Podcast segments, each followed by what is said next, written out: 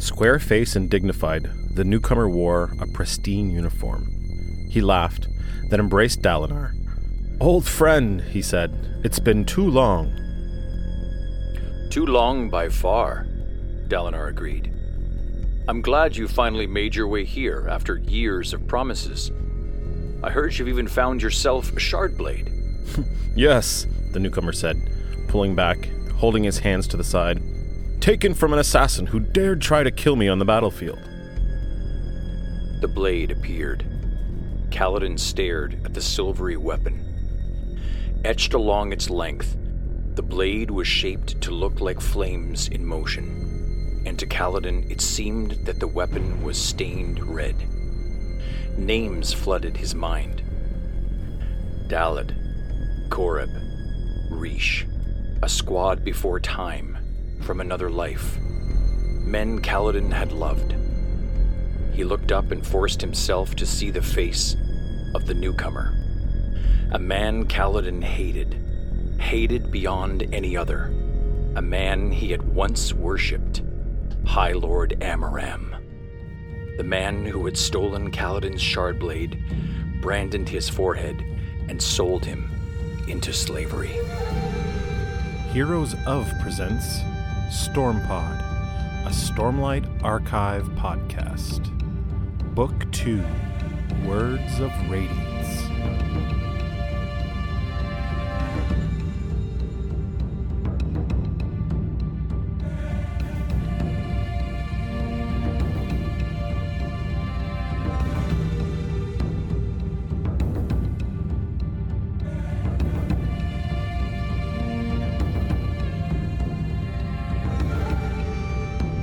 Are the last two chapters in this first part of this new book. So there's kind of some important stuff that happens here in these last two chapters. So I would really suggest making sure you don't get spoiled.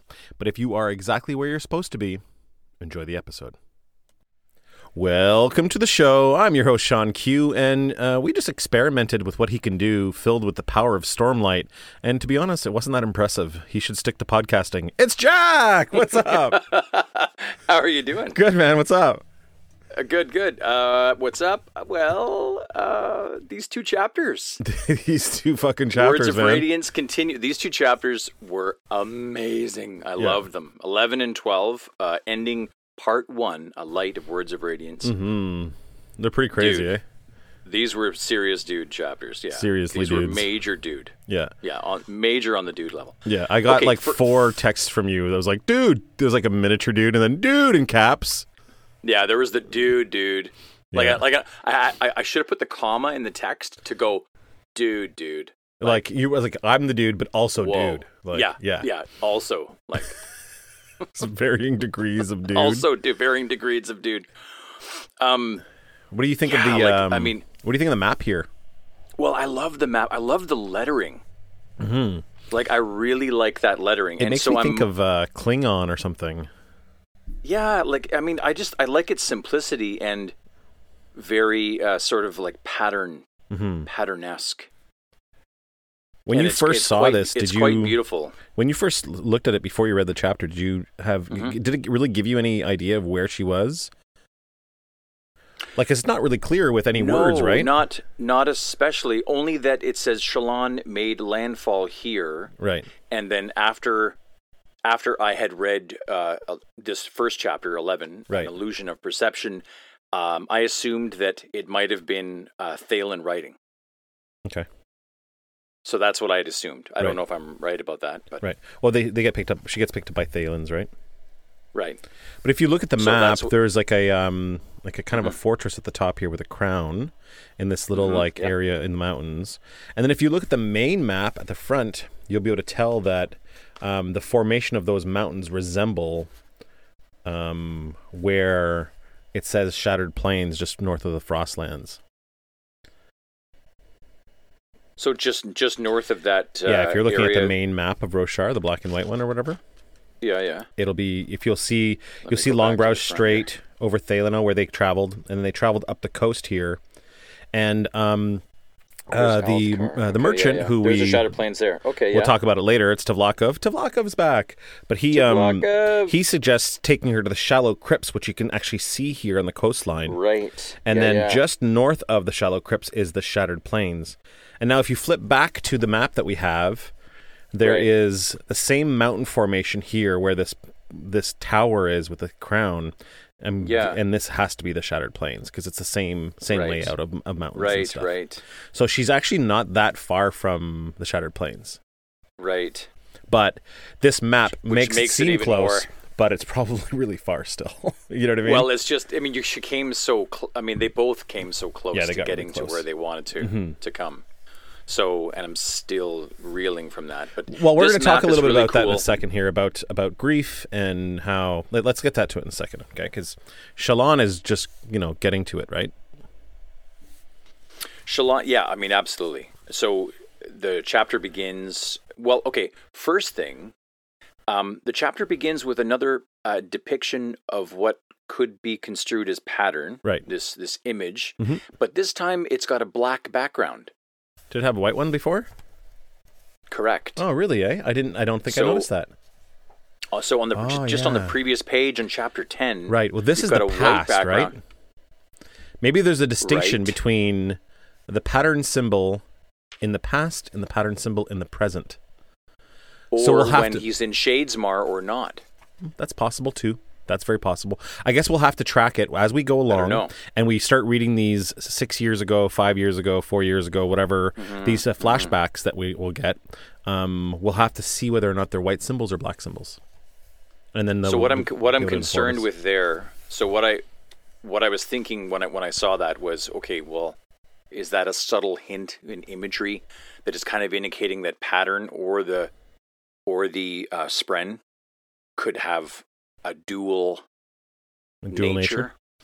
Yeah. Well, I mean, that's Anyway. not a bad that's not a bad theory because some most of our our main characters have had dual natures, right? Oh yeah. Dalinar is the Blackthorn and the the diplomat. Kaladin's the soldier Yep. and the, uh, the the bridgeman and the and the the surgeon.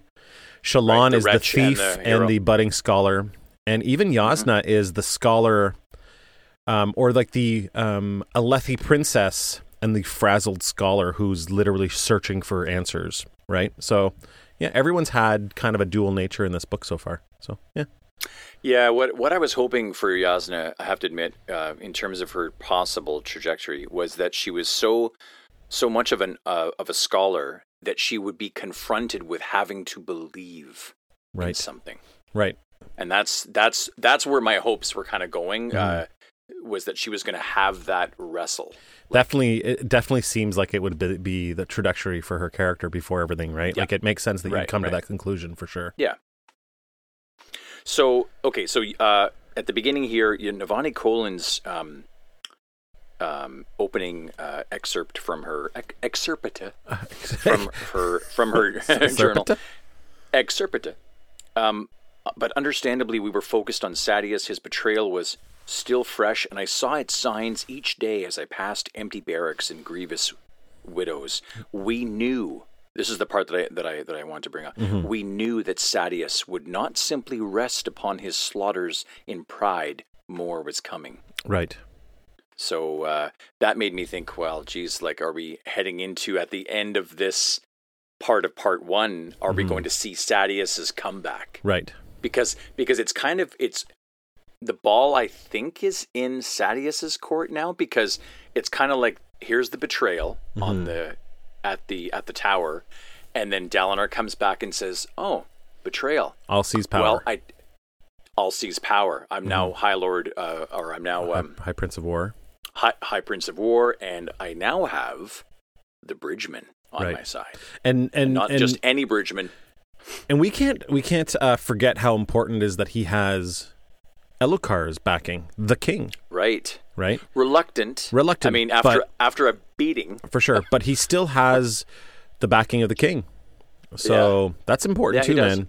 You know, they they've really portrayed Elhokar as kind of like a a king who's not really doing much, and the high princes kind of do what they want.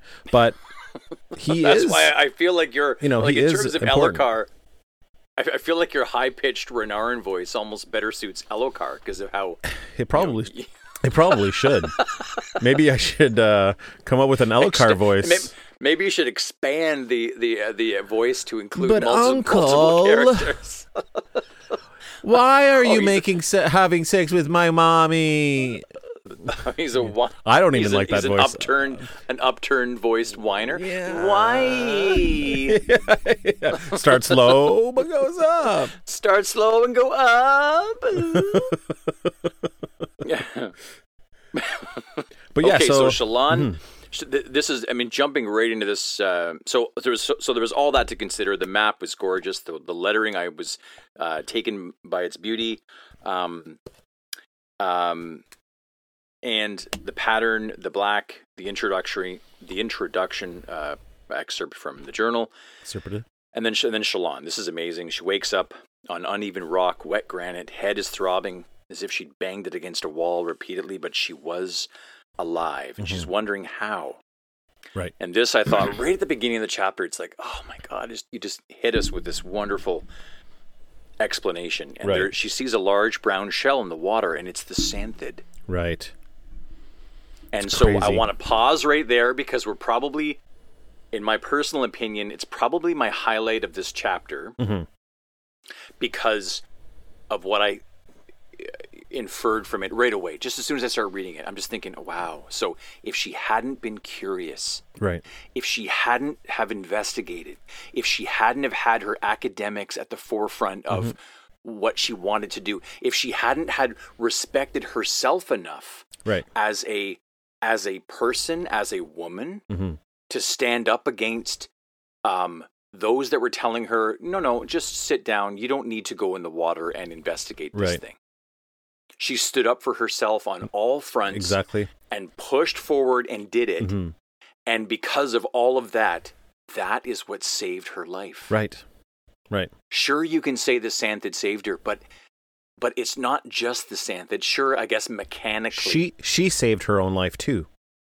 right. Yeah. And and personally, the the way I'm interpreting this, hmm and this is the way I'm deciding to read this, is that Yasna is alive and well. Because the Santhid saved uh, Shallan. Without her, without Shallan's curiosity and her, without Yasna's likeness, like that lives on, right?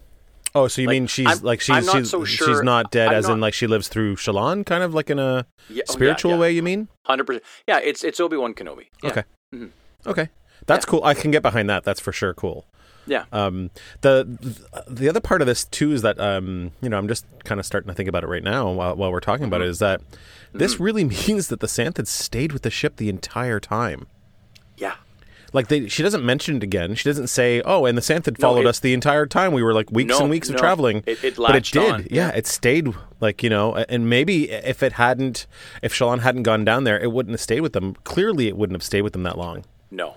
It made a connection with uh, with the Santhid. It and- made a connection. Mhm. Yeah. or she made a connection with Like- it. Yeah, it's really really cool. It's I uh, just absolutely, you know, the I mean the Santhid. Let me talk about the next chapter title hero, Santhid. the I mean, Santhid came through, man. man. Jeez. Jeez, the San- and also like I mean, she's starting off here. She's not quite to shore. She's on this like on these rocks, and the shore is just a short swim away. Right. and we find out that actually she can't swim all that well. Right. Um, She said that must have been it must have been too shallow for the Santa to bring her the whole way. so it it brought her as close as he could. yeah. and I just love imagining that. Yeah, I it's really think that's cool. wonderful. Well, we kind of got a So- glimpse of it when she was drowning in the water last chapter with her Yeah, because it said something yeah. reached out and grabbed her. Right? Right, So it must have been the Santhid that did that. So that's really cool. Yabba cadabra. I'm going to Mm-hmm. reach out and grab you. Um, so something is humming beside her, and it's pattern, of course. He's translucent. I love this imagery too. Yeah. Translucent against against the waves, against the rock. He's. I like that he's that he can camouflage. Yes. I just love that. It's very important ability. because he can hide from people, just like um, Right. just like Syl can make herself appear to people that she wants. Right? Mhm. She can hide from people that she wants, and so so can Pattern. Right. Um, and then she asks him, "Did did did anyone make it?" And Pattern says, "Make other people, the the sailors, did did, did they escape?" Uncertain. Pattern says in Yeah. this humming voice. I'm not sure what a humming voice is, but I wish I could do it. Mm, Mm, uncertain. Something like that. Yeah, it must be. Mm, ship gone. Splashing. mm, Nothing seen. Yeah, exactly. Yeah. I'm always going for the lower register. Yeah. The- it could be a high pitched. Um, Mm, The Santhid. The, yeah. uncertain ship gun. It, it could be either one, right? Whoa, I like that. I like that. yeah. uh, nothing, Mm, yep. Shallan. Nothing seen. Hmm. Mm, Okay, so so she's nearly drowned. Yasna was dead, and the crew of the Wind's Pleasure likely murdered or swallowed by the sea. But instead of mourning them or marveling at her survival, Shallan was engaging already in scholarly speculation right. Because she's she's she's already um, asking questions like, you know, um, where are they? The Santhid that rescued me. Yeah. How it, how it had known what to do? Were were the Santhid intelligent? Yeah, she Could starts have, to- Could she have somehow communicate with it? So she's already dissecting all this, and then she catches herself like, "Wow, like Yeah. And then I like this little inner monologue line here. She says, That's what you do. yes." A deeply right. buried part of herself accused her. You distract yourself. You refuse to think about things that bother you. I want to pause there because I really, I really took to heart that line Mhm. and applied it to my uh, my personal life and what's happening in my personal life, and I thought that would, that's really, really a great thing to reflect upon. I think for most of us, Mhm. and that is is that yes, there are you know things that that are bothering us and that are you know terrible or Yeah. um, not not as you would like it. But you, that's what you do. You distract yourself and you refuse to think It's about the those things age. and- It's the age of on. distraction. We're, we're, we're we've all literally been distracting ourselves of the real world for the last couple of years now because of everything that's been going on in the world. It's just it's all Yeah. you know. We all need an escape, right? So this is partly why this podcast what this podcast is is you and me escaping into this book and finding meaning and talking to each other and having fun and sharing it with other people Yeah. and it's a distraction from the real world right i'm literally locked in a closet right now away from my family being able to distract myself from the responsibilities of fatherhood to do this with you so it's The definitely cupboard under the stairs. It's the cupboard under I'm, the I'm stairs. yeah, I'm Harry Potter. but uh, she says this is how, but but that was how she survived. She thought right. by right, distracting herself. Right. So Shallan feels like weeping, Mm-hmm. um, and she's just think. I had to underline these lines because Yeah, go ahead, read them. it was just it was about it was about Yasna.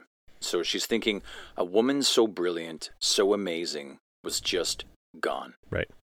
Yasna had been trying to save everyone, protect the world itself, and they'd killed her for it.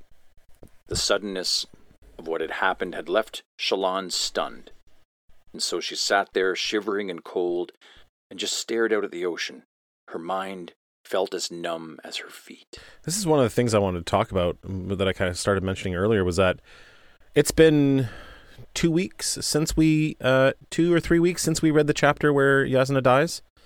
You've had two or three weeks to to deal with it, to grieve it. Mhm. But Shallan's chapter, like bef- between her last chapter and this chapter, there was two chapters that had nothing, no Shallan in it, right? It was like Dalinar That's and right. Kaladin. So we haven't had Shallan in three weeks now, and she's just dealing with it because it just happened to her the night before. So it's Right, strange. yeah. It must be strange for you because you, you know, normally when I first read the book, and any other time I've read the book other than this time, I would have read the chapter right away. I would have read these chapters within, Right, you know, right. a couple hours or a day or so. Right. Right. And right. you've had to wait three weeks. So you've been dwelling on this Yasna's death for three weeks now. And you've been processing it where Shallan has not. Her grief is immediate. Like she's No. literally still dealing with it. So it must be a little strange. That's right. Well, it's what what it does is is when I'm reading her pain, it brings me back to my initial thoughts. Right. But because I've had a few weeks to think about it, and because I'm now, like, I'm now able to look at it and think that Yasna played a part in Shallan surviving. Right. Right. Like, if if Shallan had not gone on the journey in Kharbranth, at the Vale, hmm as an academic, studying and and and admiring Yasna, getting close to her. Mhm. Um, I guess um, what's the word I'm searching for? Um, Like emulating her and revering, revering her. And I'm, I won't say worship, but like, right. um, Well, we see how important this is at the end of the chapter, right? When she decides she needs to act a certain way to get these merchants, these slavers, to do what she Right. wants. She Right. like literally takes all the things that Yasna taught her and puts it into motion. Like we'll get there in a little bit, but but you're. Yeah. right. What you're saying right now is is exemplified at the end of this chapter. Oh, absolutely. So she is going to go for a swim. Yeah, she needs to get to to shore. get to shore. She's she's got to do it. So we do find out that she. Um, so she said that she's fe- that, that she feels numb. I love this. This Sanderson does this. It's Yeah. just it's so clever. It's just a wonderful. Her mind felt numb as her feet, and then when she jumps into the cold water to make the swim, uh, she could feel the the cold water. It's biting cold, Mm-hmm. and then she notes not comfortably numb. Then, or sorry, not comfortable. Not there's my Pink Floyd not not not completely numb. Then she says That's Uh, fine. so so so the numbness, I I feel numb from Yasna's death, but then it's like no no I don't feel as numb as I was Right. thinking. I'm I'm I'm I'm still alive. Right. Right. You know I I, I just like cold water little- is kind of shocking me out of it. Yeah. Um, so Pattern is kind of confused by her going in the cold water. Well, we can't be here forever, so Mm-hmm. so she she she's going to shore. She falls to her knees once she gets to the shore, and then she starts thinking about how awful everything is and about the predators in the water. She's having an, an afterthought, and fear spren Right. wiggle out of the sand around her. But then she thinks, well, that's silly. Um, why I'm frightened now, but it's after the swim, so the spren vanish. Right. It's a, it's kind of So funny. that's really it's, it's a weird moment, right? Where Delayed fear. she like, like you're was swimming. Yeah, she was she was like not even thinking about how afraid she was while she was doing it. It only kicked in afterwards. Oh, I should have been really fucked up and f- afraid by that because there was all these creatures in there that could have ate me. Right. Yeah. But but go go back to her earlier advice advice that she gave herself. You distract yourself. You refuse to think about things that bother you. Right. So that got her from the rocks to the shore. Right. And it was only after that that she thought about thought things that bothered Right. her. And was like, "Oh yeah, right. I should have been really freaked Oh out." yeah, right. I should be afraid if they. Oh, there's the fear spren. Oh, but that's silly. I'm already done the swim. So Right. so- no so reason to be away. afraid now. Yeah. dude. I love that. Yeah. it's just one. It's just wonderful. Um. Okay, so after that, uh, so this is really cool too, and I. So she kneels down and traces a glyph word in the sand Mm-hmm. in prayer to the Almighty. She didn't have a means of burning it, Much and like so she um, assumes much like Navani burned the Thath brand at the end of Way of Kings, right? right. So she bows her head reverently for ten heartbeats. Hmm. So this this we're seeing we're seeing Shallan exhibit Right. um more of herself. And we're Um, also getting a little bit more information of how they pray. When they Right. pray, they bow their heads for 10 heartbeats. And we know there's something else that happens with 10 heartbeats. with 10 heartbeats. So there's summoning. definitely a connection between what people believe now and what had happened before in old times, right? Like, it's 10 really orders. Or are there not 10, 10 orders? orders, of, uh, yeah. Yeah. 10 orders, 10 10, Silver heartbeats, Kingdoms. Yeah. 10 seconds before the summoning. Yeah. It's pretty cool. Yeah. Yeah, it's really cool. And 10, uh, in the 10 next heralds? paragraph, the 10 heralds, 10 yeah. heralds. We get uh, we get the next uh, or sorry, we get in the next paragraph, we get what I would have maybe chosen as an alternate title for this Ooh, chapter. so go. this chapter was an illusion of perception, which I completely agree with, Mm-hmm. considering what we deal with toward the end of the chapter. Um, but hope against hope is what's in the and I thought that would that would have been a good choice Yeah, too. that's really nice, actually. Um, so, um, so after this, she starts walking along the shoreline, getting to the getting to the shore. Pattern is keeping up with her, humming anxiously behind. I love this. I just love ima- imagining her in this, and you know, it, I'm I'm glad that I've um, visually again. I'm I'm uh more of a movie kind of person, so. I'm thinking of pattern in terms of movements. Yes, like an octopus. So I'm glad to have seen uh, Finding Dory, this Right. uh, second sequel to that octopus who can Yeah. also camouflage Right. himself and his movements. Yeah, for So sure. I'm kind of thinking pattern that way. But there's actually another Disney movie. I'm a bit of I um, can't be denied. I'm a, I'm a Disney. I've, I've seen a lot of Disney movies. Um, there's another Disney movie. I think it's called Big Hero Six Yeah. and in it the character uh, this this younger guy he's like a, a robotics kind of wizard he creates this like um, this uh, these tiny little robots that can that can go into any form and travel across great distances and stuff like that and th- those patterned movements of that thing i think lend itself well uh, is sort of an image if uh, there's any listeners out there that know what i'm talking about I love that Um, movie. in terms of pattern uh, and what pattern looks like and how he moves.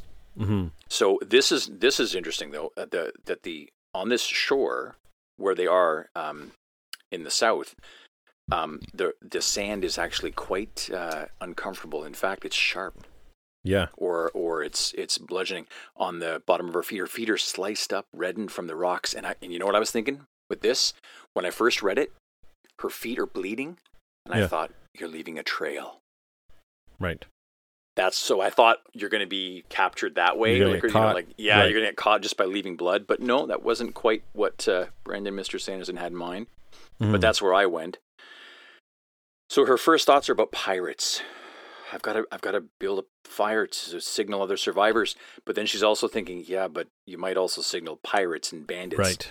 and shipboard the shipboard assassins who had already come for you. So I was right with this in terms of like her leaving the bloodstained feet.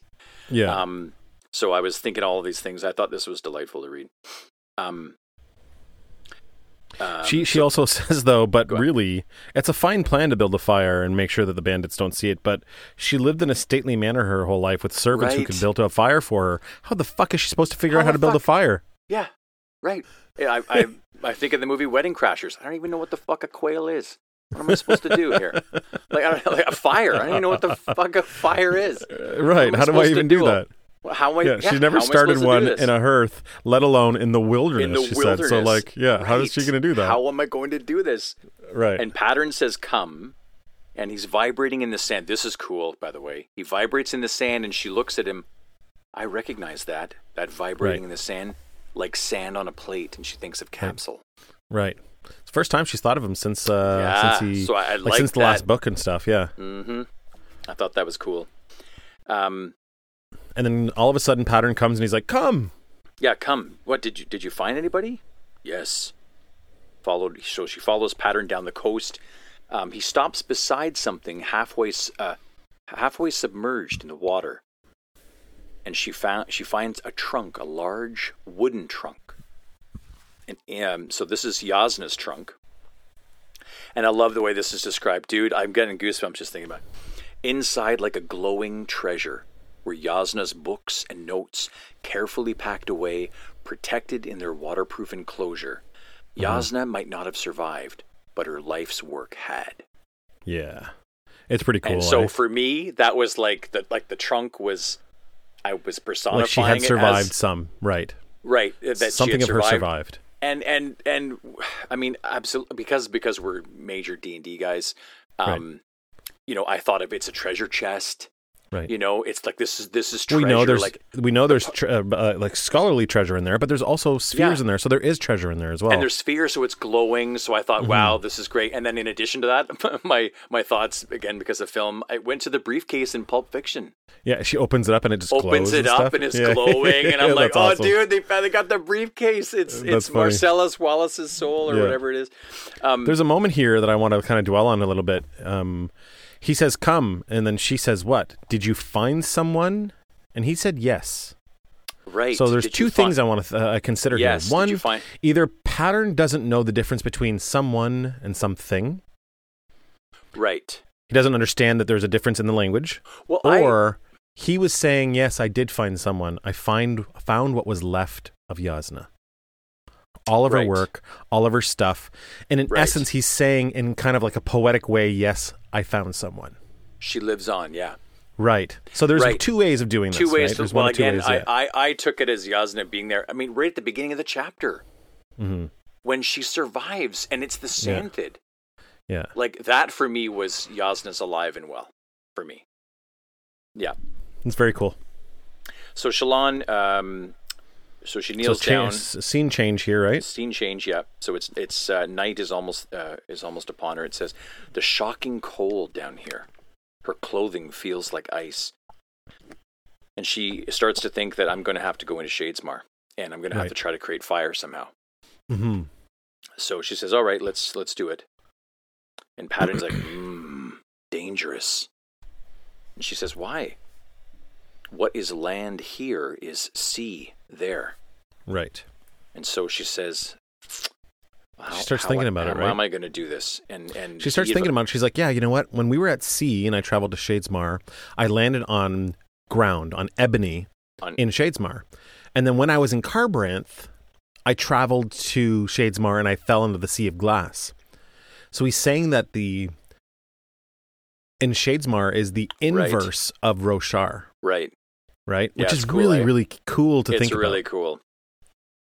So she says, well, what, what, what do we do? And Pattern says, go slowly. Right. So she tried it as she did before, slowly and carefully, like opening her eyes in the morning. I'd love the way that's that's written. hmm Um, and Pattern is advising her use the light and bring them. I want to read this place. I want to read this here. Yeah, go ahead. Um, it says, awareness of another place consumed her. The mm-hmm. nearby trees popped like bubbles, beads forming in their place and dropping towards a shifting sea of them below. Shallan felt herself falling. She mm-hmm. gasped, then blinked back that awareness, closing her metaphoric eyes, and that place vanished. And in a moment, she was back in the stand of trees. Pattern hummed nervously. Shallan set her jaw and tried again, more slowly this time, slipping into that place with a strange sky and not sun. For a moment, she hovered between worlds, Shadesmar overlaying the world around her like a shadowy after image. Holding between the two was difficult. So she's literally Yeah, standing in between both worlds at the same time. Right. Right. It's really cool. It's really Like, cool. Yeah. In terms of like an artistic interpretation of that, Mhm. it's just wonderful the possibilities. Oh yeah, I it's just- like I I, just- I, I see it as like a like a like as a flicker. You know what I mean? Like she like the world is constantly shifting from Shadesmar to Roshar, Shadesmar to Right. Roshar, back and Yeah. forth as it's happening. Almost like, and to her, there is no difference between the two. They both exist in the same moment at the same time, Right, kind of thing. I love it so much. It's well, so it's, cool. it's it's it's like a it's like a almost a like a resonating or vibrating reality. Like Right. you're, you're in and out of two states. Like the like the ball is both on the table and off Mhm. the table at the same time. right, on the, right. On the on the bounce. Yeah. Mhm. It's like this idea of augmented reality as opposed to virtual reality, where in virtual reality you put a headset on or whatever and you go into this virtual world. But augmented reality is like overlaying that virtual world over top of the real world, right? So it's like when you you'd be walking into a store and if you had AR glasses on or whatever, you'd be able to see. You know all the um, uh, uh, like in these like fake neon lights that were you know I'm I'm like- familiar with virtual insanity. Is what? I'm living in. there you go. Let me tell you. Um, yeah, it's so cool, dude. I mean, it's just it's a really really interesting. I mean, again, the the world building, and I guess I guess this would be the metaphysical or magic kind of the cognitive to. world building because it's all it's the Yeah. it's the world and it's the cognitive realm at the same time and Yeah, but yeah you're No, right it's- there's it's that she's exploring these love it. powers that she has right So in Shadesmar again, when uh, she is witnessing a pattern, he is casting the shadow the wrong way toward Yeah. the distant, cold-seeming sun. I like the way it's described earlier, and the not sun. Compound word. I love that. Mm-hmm. the, not sun yeah it's true because that's what they, they cool. referred to it a couple times It's the not sun. I love that. there's a line here um, just after, pattern says use the light bring them it says Shallan hesitantly drew the light into herself and i really Mm. like the fact that he uses the word drew because she draws Right. she's an artist Oh, I missed and that. and so she dr- she's That's drawing the light to, you know what i mean like Kaladin might the- Yes. the, language Yeah, for yeah. Kaladin when he uses the stormlight might not ever say draw or drew right but Yeah, Kal- yeah, uh, but Shallan Oh, is I'm so drawing you the power into her yeah it's really I've cool got to. I've got to underline that now. I've got to, just so it's official in my. just so that when you you know when you're an old man and you go back when to I'm an old books, man like, and I'm re- "Oh, and I'm re- well when I'm rereading this the next time, Drew. I Right. just yeah, I love, dude. I love that you picked up on that. Thank you, thank you, thank you. That's Yeah, that's a that's gem. cool. That's a cool one. that's a cool That's a cool. I like that. Um. So he says, "Oh, so, sorry." So so while she's here, he's starting to think that she's doing it better than before. He says, "Good." yeah in a deep humming, a, de- a deeper hum here. He's got a he's got a deeper. He's got his uh, he's got his uh, his Barry white Yeah. Let's let's bring back Barry White into season two of the podcast here. No, that was a mistake, man. That What? that episode eleven that we had to re-record because it it, it sounded like it was horrible. It's available on patreon.com slash heroes up if you want to listen to I a whole know. episode where I sound like Barry White. I like the low register. But he um, Um, she says I uh, he says I am from here, yet I remember so little. Yeah, And this I- is, um, that. I, that's a curiosity for me. I don't quite get that. Well, we, Uh, we we've seen How the uh, Syl do so, it too, right? I know, but like I don't Syl's know. now why. over here into Roshar, and she has her memory is fractured. It's almost shattered, like the Shattered Plains. She's Right, right. trying to piece everything together so she can remember stuff, and she's like, I don't know why I know it, but it feels wrong, or I don't know why I, I, I feel like this, but it feels right. Like there's this her her memories are there, but she's slowly coming back to them, and I feel Mm-hmm. like Pattern's the same thing. He's like, I I'm from here, yet I remember so little. We haven't really met too many characters that are all knowing and have everything together, do we? Have we? I mean, maybe one, but that character comes off as yeah, that character comes off as a little bit crazy. So maybe they think they're all knowing, and maybe they're not actually all knowing. So Wit Wit is my cue. He's my cue. oh, he's awesome. Every every uh, every story needs a cue. Every story needs a cue. Or actually, maybe he's maybe he's little something different actually, because Q like likes a- to Q likes to meddle and uh, and uh, see what like there's a chaotic component to what Q is willing to witness and Right. bring together. So I don't know. I'm not quite sure that we have evidence that Wit is like that, but um, or so far. He- so she does He notice seems something to like to I nudge. or he Wit- does. Wit, I feel like Yeah. Wit li- but there's to a lot of nudgers in this. Like Yeah, there's a lot of like I mean I would I would say that the Spren are nudging. Syl is nudging. for sure, absolutely. Like the wind the wind Absolutely. is nudging. Yeah. Like you know, like there, uh, there's a lot of that and I, I just I love it. yeah, Um so she she looks up in Shadesmar. She sees something over her head and uh cringing, she looks up to f- see large bird-like creatures. They were dark gray and they didn't have a specific shape or blurry, but they're large. And uh, Pattern says, Spren, they're drawn by you, your tiredness. And she's like, Is exhaustion Spren? He says, Yes. So that's cool that she gets That's to really see cool. exhaustion Spren in a different in Shadesmar. right. Right, because this is So how they that's- look in the real world.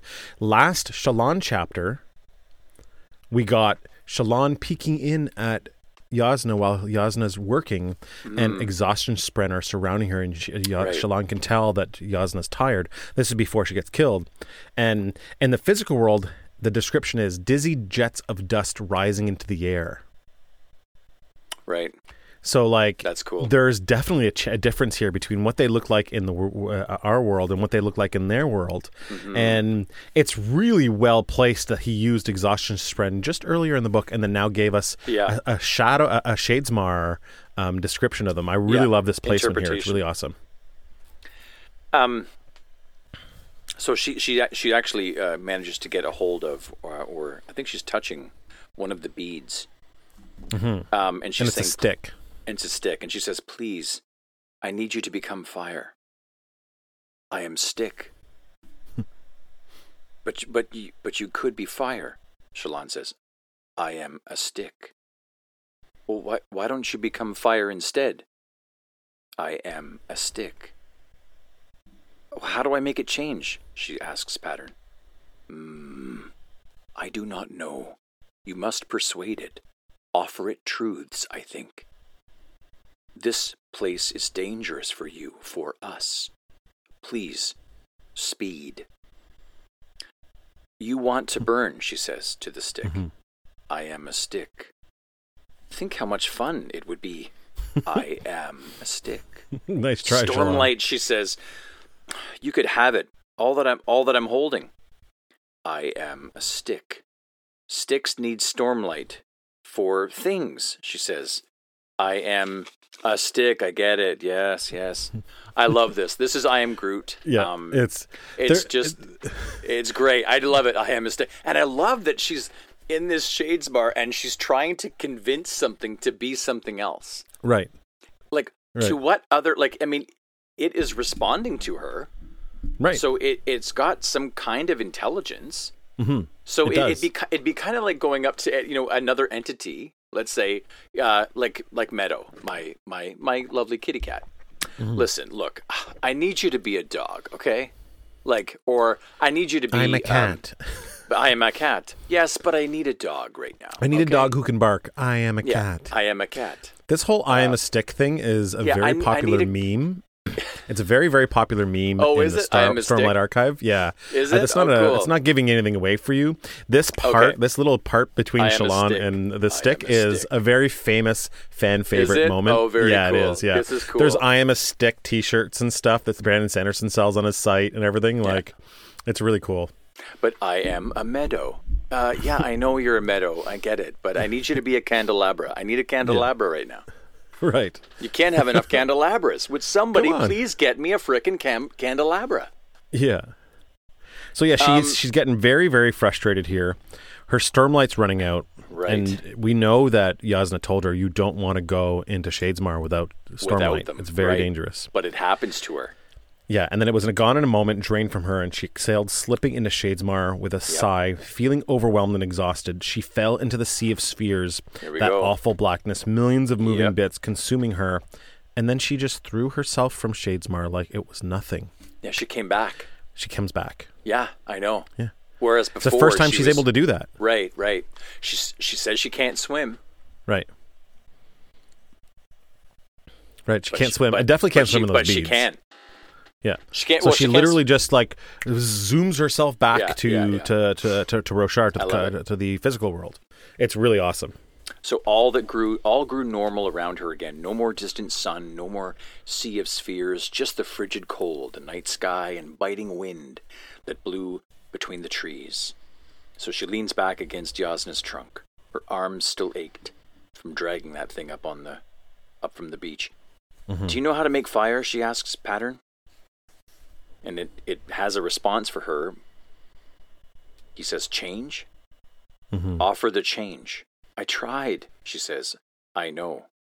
His vibrations sounded de- sounded depressed. hmm Like he doesn't know how to explain it to her other than saying what he's already said. What is it Yasna said? Control is the basis of all true power. Authority and strength are matters of perception. So she curls up into a ball for a minute. She says, "No, no, that's not right." She gets up onto her feet, grabs a grabs a sphere, digs out a Yep. sphere, and starts walking. Right. Pattern is So she's her, leaving the. Um, she's clearly. We know by the end of the chapter she's leaving the trunk behind. right? She's literally just trying to find someone, anyone, she to help can't. her. Right. Yeah. So she's walking, and then Pattern is at her feet. Her feet. He notices that her feet are bloodier now, Mm-hmm. leaving the red trail. So there's the red trail. So I was kind of following. You're this, like, oh, uh, here it is again. Read. I'm Yeah. like, oh, here it is again. And then, so she walks and walks, and light. A pinprick in the darkness. A numb part of her worried that the light was really Nomon, the second moon Mhm. that she'd march right toward it and fall off the edge of Roshar. So she sur- was surprised to see herself stumbling right into the middle of a small group of people sitting around a campfire. She blinked, looking from one face to another, then ignoring the sounds they made, for words were meaningless to her in this state. She walked to the campfire and lay down, curled up, and fell asleep. She just literally walked What up and I passed love- out. Yeah, I, I absolutely was delighted to read that. It Mm-hmm. was a delight. If I could say Mhm. that, you know, I mean, there's so many wonderful things in this chapter, but what an amazing thing for her characters. Walk in, you're exhausted, your feet are bloodied. Oh, there's Yeah. a group of people. Oh, there's a campfire. oh, good night. So tired. I'm just going to curl up. Well, she didn't get to sleep the night before, right? Like she was going to sleep, fell Yeah. asleep for a little while when Yeah. all the ruckus happened with the bandits Yeah. on the ship. So she's literally not have a ha- had a sleep. Plus, almost drowning, and then having. I having got to a, say, I'm just going to say it. It's so cute that, that she It is really- this. it it's is really cute. really, really cute. yeah, it is very cute. You, you know what I love about all this too is What? that um, Sanderson didn't have Shallan go look for help right away. She tries to do it on her own.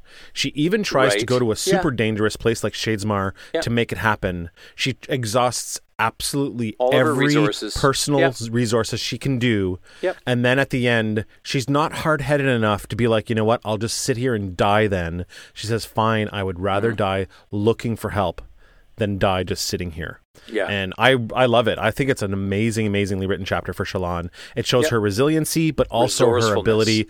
Yeah, Yeah. And, and also her ability to say, you know what, I need help now. I I need need, to go find Yeah. help. Yeah. Yep. Yeah, it's awesome. Well, But yeah, that's not the end of the chapter yet. That, you know, it's not the it's not the end. Another another point of view change in the last bit of the chapter, I think. Mhm, Yes. It is. Um, so she hears a voice say brightness. She wakes up, her face is hurting, but not as much as her feet. Feet are in a lot of pain. Brightness, are, are you feeling well? She recognizes a Thaylen accent. The air is smelling like smoke from the fire, and she wakes up. She'd slept on a hard rock and her body was aching. She didn't recognize the speaker. It was a portly Thaylen man, white beard. Not a sailor, a merchant, she thinks. You are hmm. well then, the man says, speaking in Alethi. We were going to pack uh, to go, you see. Your arrival at, last night was unexpected. We didn't wish to disturb you, but thought perhaps you would want to wake before we depart. She notices two other men. They're tall and hulking. Vorin descent, she thinks, packing up Mhm. blankets and bedrolls. And then she notices the wagons. The chull wagons uh, on the backs were, what was it now? Cages. Yeah, cages on the back, holding a handful of dirty, shirtless men. And then it takes a second for it to click in. She goes, slavers. Right. And we've been here before, haven't we? Yes, we have. In these exact same wagons. So I was getting really excited when I was reading this. I'm like, oh my goodness, because I'm thinking. Did you feel like it was Tvlakv before it was Tvlakv? Did you like Yeah. Well, yeah, I did because I was thinking because as I was reading, I'm thinking, okay, well, we've already been through one one of the main characters that's been through this experience, and Right. what I thought mistakenly, I should have. I well, not mistakenly. I thought that maybe Shallan was actually going to be enslaved, A slave. like taken Right. in, and but I didn't account for yeah, you're a light eyes, and then there's the Yasna influence, and Mm-hmm. Yep. you know she doesn't have things. any uh, slave brands on her forehead. No, exactly. Right. Right, So right. it was a different thing than Kaladin being thrown in. hmm Right. hmm Yeah, and and she's like, you know, And she's And she's kind of worried at the start. right? She is. Yeah, she she is worried for sure. But she quickly so but then she starts thinking, yeah, but even if they do take me, selling a Vorin woman of high dahn, such as myself, Mm-hmm. is a risky gambit for any slaver. right. It was rare that any light eyes were made a slave, aside from Ardents. I thought that was interesting. Aside from yeah. aside from Ardents. And it says usually someone of higher breeding would would simply be executed instead. And this is Mhm. this is a horrible line, but it says slavery was a mercy for the lower classes. Right. Ugh, that's Yeah. that's bridge. That's four right heartbreaking, eh? That's Yeah. that's heavy. That's a heavy line. Yeah. Brightness, she, he says again. What what is your name? Shallan asks. I am Tvlakv, humble merchant, uh, slaver. She says. As I said, a merchant. I love that. That's so great. Remember, I want us to remember something here that we, as much as we disliked Tvlakv for being a slaver, Right. we actually liked him Yeah. when we read him because Yeah. he was kind of a smart ass. And he's like, remember, Yeah. you know, oh, when Callan rips up the, the map and he's like, oh, I wish you would have, uh, I would have give you pictures of my wife to rip up if you're so good at ripping things up. yeah, or my, my ex-wife or whatever. So we, we like, yeah, we like his, his personality, even though we don't like his profession. His profession You know what I mean? is screwed. Yeah, Yeah. yeah. Well, I mean, I mean, cripes. You're you're dealing with, you know, you're particip- I mean, it's it's again, it's it's that interesting thing that I guess can happen in uh, in reading stories that you can have a person doing an absolutely gruesome, horrible thing, Right. and yet you can find connection somehow, right? Right. So And then there's also the reverse. You could have people Oh, who do course. something very altruistic who are also fucking assholes.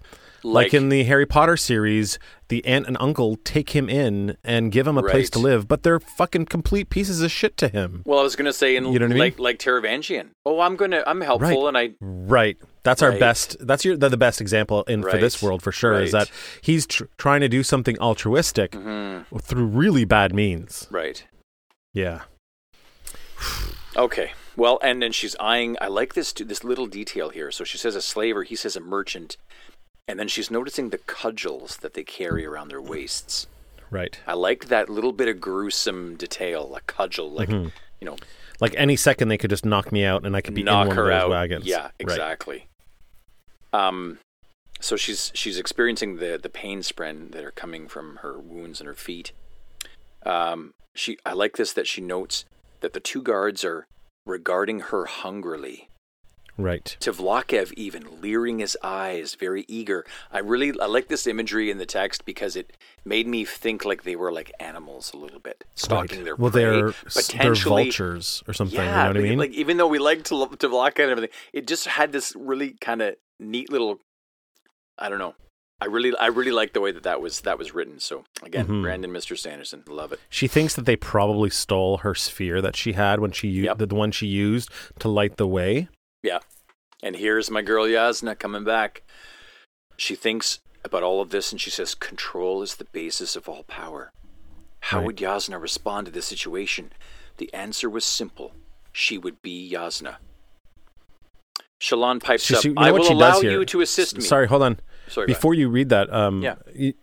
You, know what Shallan does here, right? Is Shallan looks down at her Yeah. WWJD uh, Yeah. bra- bracelet, and it doesn't say what would Jesus do. It's Yeah. what would Yasna do. What would Yasna do? Yeah. She's like, oh fuck, I know what Yasna would do. She would be fucking Yasna, and she wouldn't put up with this shit.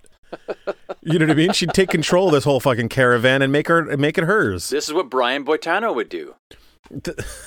What would Brian Boitano do? Yeah. he'd do like a Isn't- Lutz. Is that a, Wasn't a that- Lutz? was- is that a move? Is That that a was a, skating Sou- it was a South Park thing. It was a oh, it was a random old joke. I yeah, I Um, don't watch South Park, so Okay.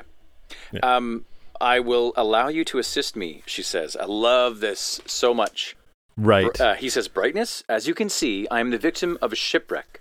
My servants are lost to me. You and your men will will do.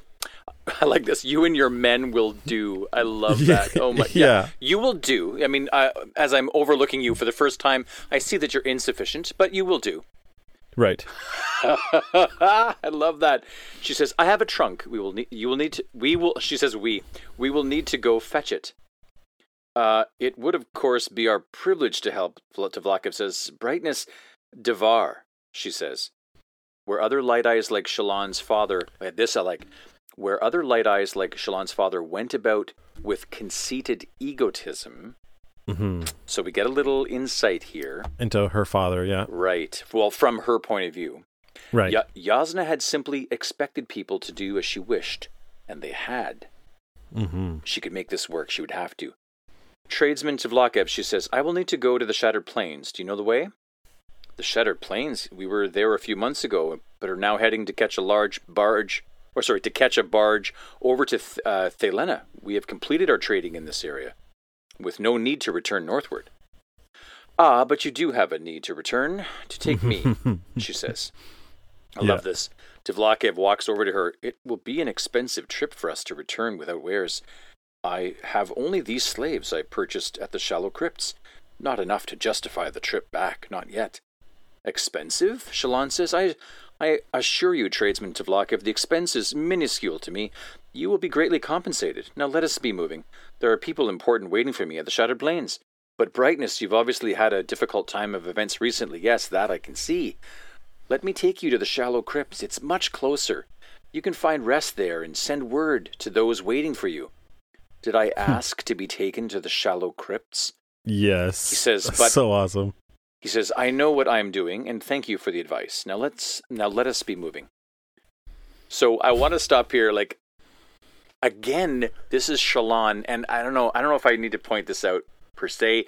I, it's not really. Per, it's not really a, a male female thing per se. Right. But yet, we've experienced this before where there's a great deal of pressure put on her to acquiesce, to bend this way or that, to go left when she wants to go right. Like, you know what I mean? It, it's, but she's, again, thank, thank goodness um, she has ex- had the privilege, I guess, of experience or good fortune of, ex- of experiencing Yasna, Mhm. who did not behave like Right. like many have. So I just love that she um, stands up for herself and does it. You know, she does exactly what Yasna told talked to her about, right? what would Yasna um, do? I love that bracelet. I want, I want, I want a bracelet. There you go. Here, let me. Uh, uh, we should make bracelets. Yeah. What would Yasna um, he, Here's a little uh, excerpta here's a little excerpta from yeah. uh, the Ex- first chapter in the book. Mm-hmm, mm-hmm. Um, there is a secret you must learn, child, Yasna said, a secret that is more important than those relating to Shadesmar and even Spren. Power is an illusion of perception. Right. So this lesson that she taught her, she uses against the captain in right. uh, getting her to see the Santhid, which saves her life. Right which gets her to the shore, which gets her to Tvlakv, and she right. uses the same lesson again. Yeah. This illusion of perception. The illusion of perception. So, yeah. Yeah. Yeah. And then that's the title of the chapter, that which is. illusion of perception is not. It's not in this here. chapter. It's no, but it's written in, in that of, la- right in, in that Kings. first chapter. Right. No, but it's written in this chapter, in Santhid chapter, in the very first chapter of the book. Oh, going back to the very beginning chapter of this, this book. Is, this is just the beginning. Yeah, the, the, Oh, quote I just yeah, read yeah, for you yeah. is from the Oh, beginning, the first chapter in this book. oh my! So it's cool? it's already So transferred over, right? We he taught it. us something early, and Yeah, then now it's now spreading to the rest of the book. Yeah. yeah, that's It's very, almost very like cool. it's a ripple effect, right? Yeah, one hey. one thing that Yasna taught Yeah. her at the beginning is now rippling It's now throughout rip- her whole has a uh, adventure, effect. right? Yeah, well. yeah, really really awesome. Okay, so there's a few things here. So after she says all of this, standing up for herself, man, the effect in the text, the effect of her standing up for herself are befuddled looks. Right. We have we have knit caps coming off that are now being wrung in the hands. How, what am I? What am I going? A woman is standing up for herself. You know, a light eyes. I never. Yeah. Yeah, it's it's just a befuddled looks. Knit Yeah. knit caps are coming off, Sean, and they're being It's wrung. it's time. Mm-hmm. I love that. Um. Oh, and this is interesting. Suddenly, or sorry, not suddenly. Nearby, a pair of parshmen with marbled skin walk into camp, Right. and Shallan nearly jumped as they Mhm. trudged by. Right. That's where Shallan is at. It says here, Parshman Voidbringers. Her skin crawled. But she couldn't worry about them right now. She looked back at the slaver, expecting him to ignore her orders. However, he nodded. And then he and his men simply did as she said. They hitched up the chulls, the slaver got directions to her trunk, and they started moving without further objection. They might just be going along for now, Shallan told herself, because they want to know what's in my trunk, more to rob. But then, but when they reached it, they heaved it onto the wagon, lashed it in place, and then turned around and headed for the north, toward the Shattered Plains. Dude, they did it. They did everything that she wanted them to do. Yeah. Dude, It's- I don't know. These really two, awesome. these two chapters. so, oh, we didn't even cover the for two. We're something one. This Oh, is the geez. first chapter. Dude, we should have made this two pods. I mean, let's just do it. So, what's your highlight for this chapter? Um, well, the Santhid. I mean, the Santhid symbolizes for me why she survived. It's Right. Yasna surviving. It's it's curiosity, investigation. It's uh, her academics. It's the insistence that things uh, that things deserve to go the way that you want. As long as it's reasonable and that it's i mean you uh, you're your own person and you have a, a, a direction a trajectory and you know you shouldn't always have to acquiesce. I like this highlight a lot because it's not just the Santhid that makes that clear. It's the discovery of the trunk. It's the Yes. way that she uses illusionist perception uh, Right. again with Tvlakv. yeah Yasna is still with her, no matter if Yes, Yasna is dead or not. Um, Shallan will take Yasna with her from now on, and it's Mm-hmm. amazing. It's awesome. It's a re- it's really really good point. i do like Um, that thing that you pointed out with your with drew with I like that too. language. that's a I don't know if I'm not really sure like if that that is um, throughout the rest of the the No. book. Um, but there is a little parallel there. We'll have to be able to identify eventually if uh, Sanderson uses the draw and drew um, with Kaladin as well. Because if he does, then that our kind of example falls apart a little bit. You know what? It's a little. It's I like it. It's a little thing in the language, and that's what we're doing here. We are absorbing. We're absorbing Stormlight right uh, Mm-hmm. Oh, through through, through through these words. Um, so my highlight is um, I just love that Shallan is able to be on Roshar and Shadesmar at the same time. Yeah, And there's that moment when we see the exhaustion spren. yeah. We yeah. know what they look like already. Previously, he told us what they looked like in Roshar, and now we get to see how different it is in Shadesmar. And I just love this duality thing happening here. It's really, really cool. It's kind of subtle, but I'll bring up one final uh, little addendum here, um, and that is, um, it says very subtly that she didn't know how to swim, and I know I mentioned it earlier in the pod in this Mm-hmm. Episode, but but I, I like that in Shadesmar when she went uh, on her own, she was drowning in the beads. Right. This time she went slowly and with control, and she didn't fall. She didn't drown. She actually, it's kind of a metaphor like I, I actually can swim now. I'm actually Right. I'm actually good on my own. Even her accomplishing what she did with the slavers, convincing them to do what she did, convincing Right. her previous She was in over her head. well in, in over her head. But it. I mean, even And with then- the yeah. investigation on the Santhid, she convinced them. She did what she wanted to do. She went in the water and and did that. It's Mm-hmm. it's a metaphor for for swimming. I can swim now. I've conquered. She can swim on her own now. Right. Exactly. Right. Right. She doesn't So- need Yasna holding her hand anymore. She can do this on her own. I think I can swim on my own now. There doesn't seem to be- a Yasna around. Oh, don't rub it in. Oh. Okay, Uh, so, chapter 12. chapter twelve. We're going in. Chapitre Hero. 12. Hero. Mm, hero. So yeah, well, I've got some issues with the title.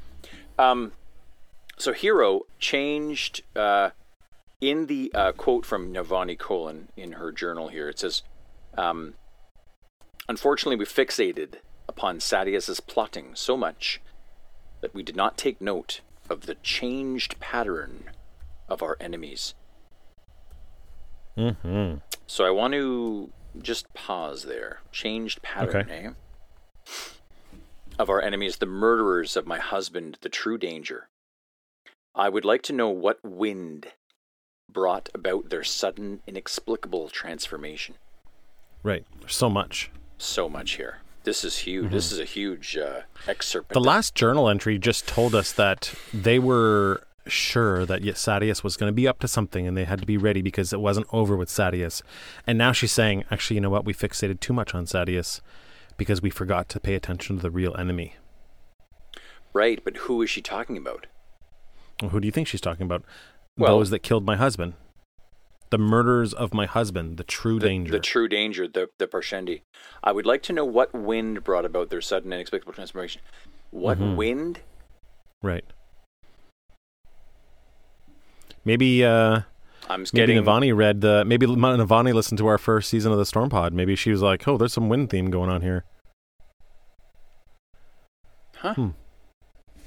What what what I'm thinking about here is I'm thinking about what I mentioned earlier with regards to pattern, the black and white, Of course. the duality.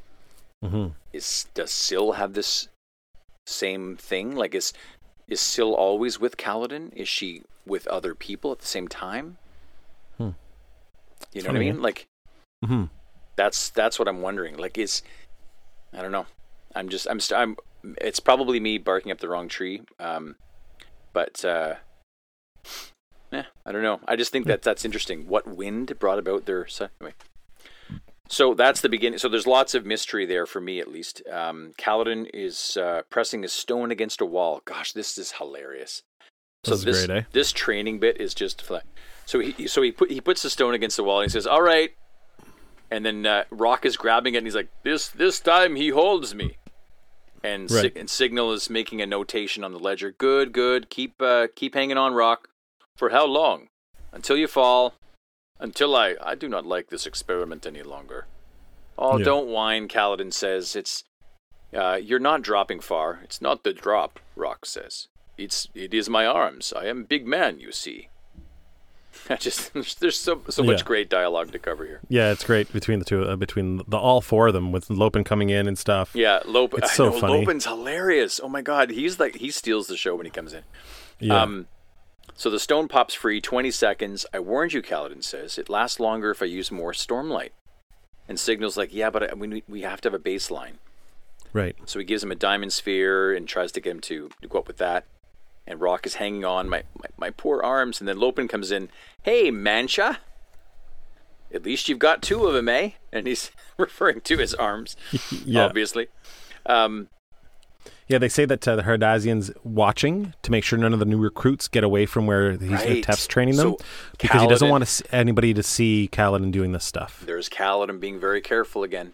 Right. I love it. Yeah, and I think it's very smart of him. Oh yeah, and then he, and then he notes here. Eventually, they will all know about his powers.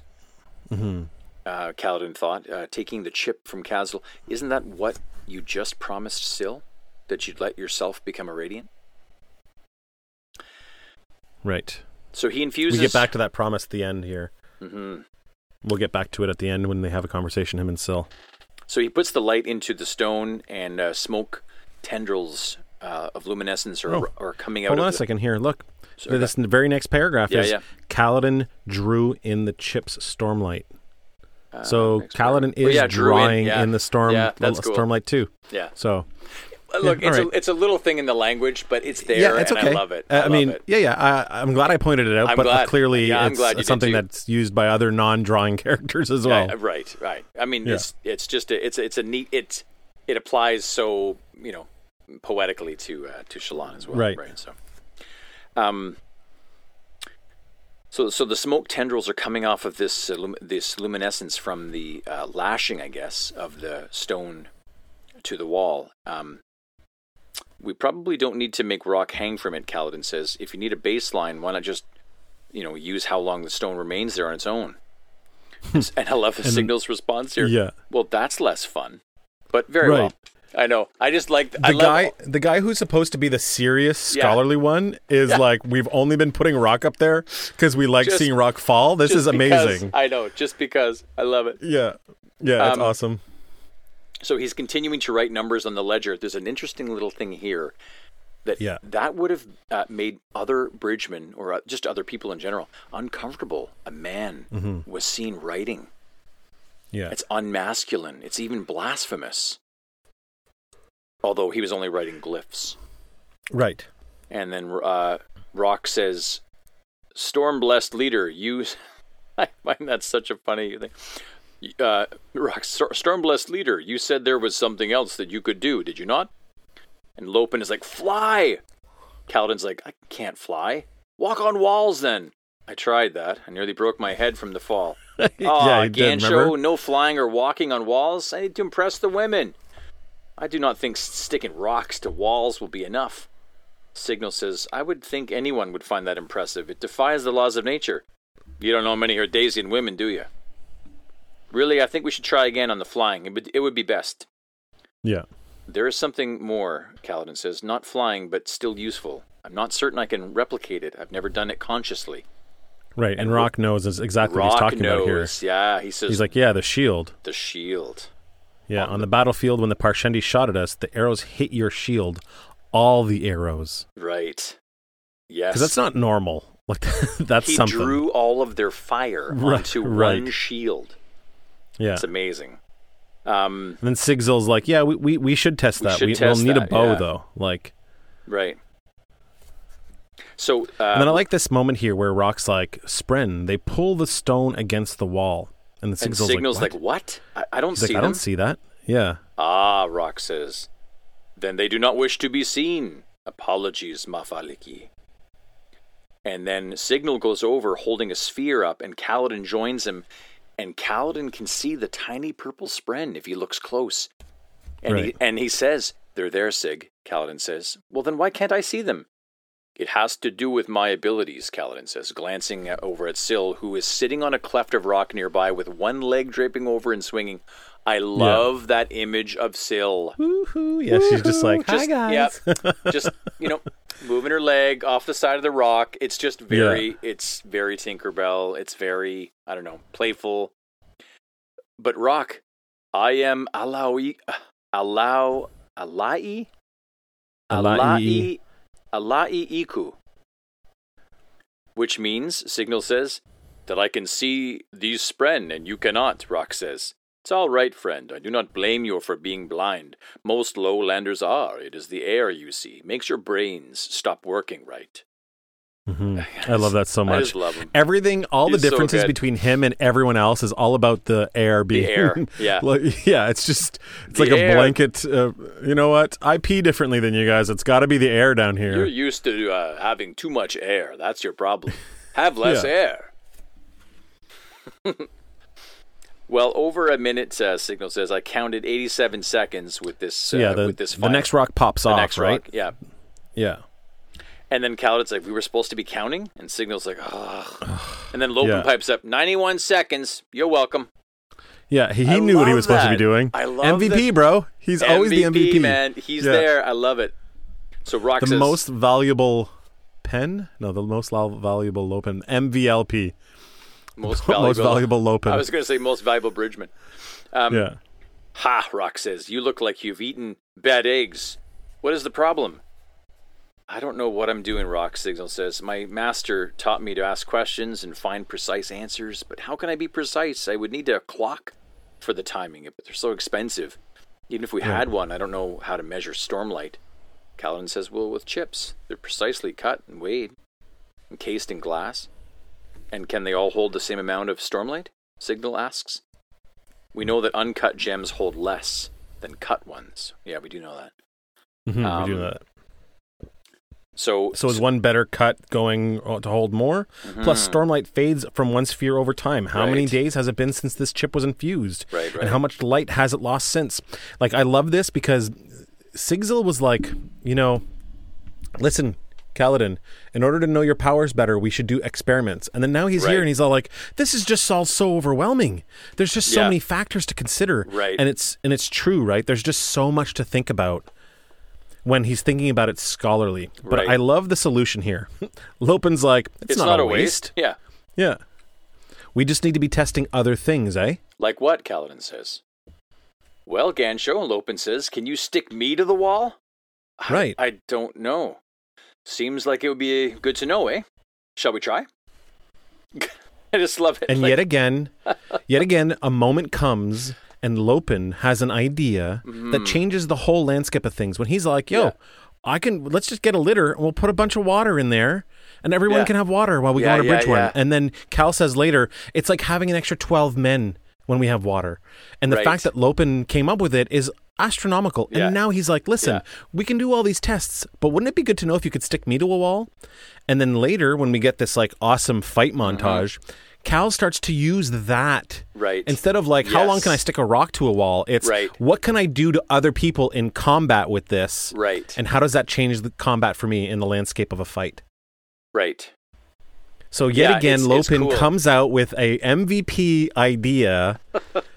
it's just The amazing. one armed, the one armed Herdazian. yeah, dude. Don't underestimate the one armed Herdazian. I mean, what never- could he do if he had the other arm? We will. We don't Right. know. It, it might. Who knows? It might be less.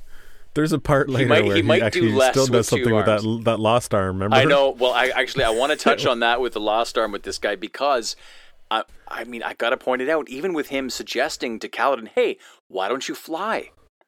This is Right. this is more Peter Pan. I'm sorry, it is. why Oh, you think that? Why don't you fly? Why don't you fly, Peter? What's wrong with you? Right. You know, Right. and and then again, him with the one arm losing his hand to a beast. Right. You The know, the crocodile. yeah, it's there. It's there again. It's in pieces. It's shattered. It's it's, d- definitely shattered. Yeah, Yeah, because yeah, we have. Yasna playing with her shadow Yeah. in the prolog Mhm. We have yeah, but you're right. There is more Dude, coming out that is way more. Remember, Yeah. I told you before. There's a stuff in this series that's you haven't read yet that is Yeah. more examples of why your Peter Pan thing is right. right. So, no, but I, I don't know about this other stuff, but we'll see. So, so Kaladin dr- uh, draws in the stormlight. Uh, the raging tempest filled him as if it were battering against his skin, a captive Yeah. trying to find a way out. This, for me, the, the way that that's worded is kind of like, you know, the captive um, of Kaladin himself trying to get out when he was enslaved, when he was branded, Mm-hmm. Right. when he lost his hope, when he's standing at the edge of the of Right. the of the chasm, wanting to jump in. You know, he's been a prisoner trying to get out. He's still discovering himself. Mm-hmm. And I and I just love the way that it's worded. This raw energy, this stormlight raging. Yeah, in it's really cool. as a captive under his skin. That's really cool. I really like that. Um, Rock says, "Yes, this is what we need to to test. You are a soldier, Kaladin. Can you use this in combat?" And Kaladin starts thinking about the possibilities. Starts thinking of dozens of possibilities. Yeah, he comes up with a couple of I- cool ideas here. Yeah. eh? He well, he says, like, if, um, if I create a pool of light on the floor, can I stop a wagon from rolling? If Right. I if I Or if, I, my enemies run across that pool of light, will they get stuck? yeah, and it turns out that's exactly what he can do. Can I stick my spear to my enemy's shield and then yank it out of their hands? Like there's Yeah, there's a lot of cool things here that he's thinking. He's like, maybe I can. Yeah, let's do this. Let's let's just try it. I love what Lopen says here while he's sticking up there. He's like, um, Rock says, "Well, does does it does it feel? How does it feel, Lopen, up there? Does this thing hurt?" Lopen says, "Nah, I'm worried my coat will rip or the buttons will snap." Oh, oh, oh qu- question for you: What did the uh, one-armed Herdazian do to the man who stuck him to the wall? Kaladin frowns. I I don't know. Nothing, Lopen says. The Herdazian was armless. he starts Yeah. laughing like, "Oh my god!" Yeah. And then Still's like, "Was that a joke?" Yes, a distinctly bad one. And he says, "Ah, don't say that. It's the best one I know, and trust me, I'm an expert on one-armed Herdazian jokes. Lopen, my mother always says, you must learn these to laugh. Sorry, you must learn these to laugh before others do. Then you steal the laughter from them and have it all for yourself." Mm-hmm. I love it so much. Don't you find there's a little correlation there? Of what? Well, like stealing all the laughter, like uh, to, so you can have it all for yourself. It's a, it's a bit like absorbing stormlight. Okay. All right, I see what you're saying. For for me, I, I just love how it has to do with, you know, he must have been made fun of when he was a kid, oh, and Oh, yeah. this is a classic comedian Yeah. thing that people say, Yeah. "I beca- I tried to be funny when I was a kid so that I wouldn't get made fun of. I would make them laugh about me before Right. they could do it to me." Right. And I did that when I was a kid. I like literally lived my life trying to make everyone laugh, and I still do it, dude. Sometimes we're sitting around talking about serious stuff, and I can't help but make a joke. It's how Right. it's what I do. I d- disarm my own awkwardness with jokes, and I also disarmed bullies by making jokes about myself to the bullies, and they're like, "This guy's fucking hilarious. We weren't gonna, we're not gonna pick on him. He's he's hilarious." He's hilarious. He's yeah, Lopen. so he's good. I- he's I- our Herdazian. He's Lopen. He- he's a one armed. He's a He's one a one-armed Kenville. Herdazian. He's on the wall. He's hanging on the wall. Hey, hey. but uh, yeah, so um, this uh, this next part here where he's like the the The head chull thing. head. Yeah. Yeah, So he's the like, best I, I part of a once, chull. I, I once brought her a. I once brought her the head of a chull. You what? A chull head. Very good to eat. Lopen says. You're very. you are a strange man, Lopen. Kaladin says. No, Roxas, they really are good. The head is is the best part of the chull. Kaladin's like, I will trust you too on that, marginally. yeah. And all right, He's like, Kal- all right, let's let's let's do this. experiment. Yeah. Yeah, So then the we next change there's a cut scene. scene. Yeah. And Yeah. Kaladin And then we get, like, across the- the chasms. He's doing all this Yeah. cra- he's like running across at great speed. A group of frillblooms uh, frantically pull themselves in. And again, I gotta say, like I just think of the Dark Crystal. Um, when movement affected the environment, I find it's a very uh, alive component to this series. It's one of the most um, amazing things I found when I first saw the Dark Crystal as a child is that all the plants were alive and moving and interacting with everything. And Right. that is what Brandon Sanderson has done here. He has his plants, his environment interacting with, with everything that's here.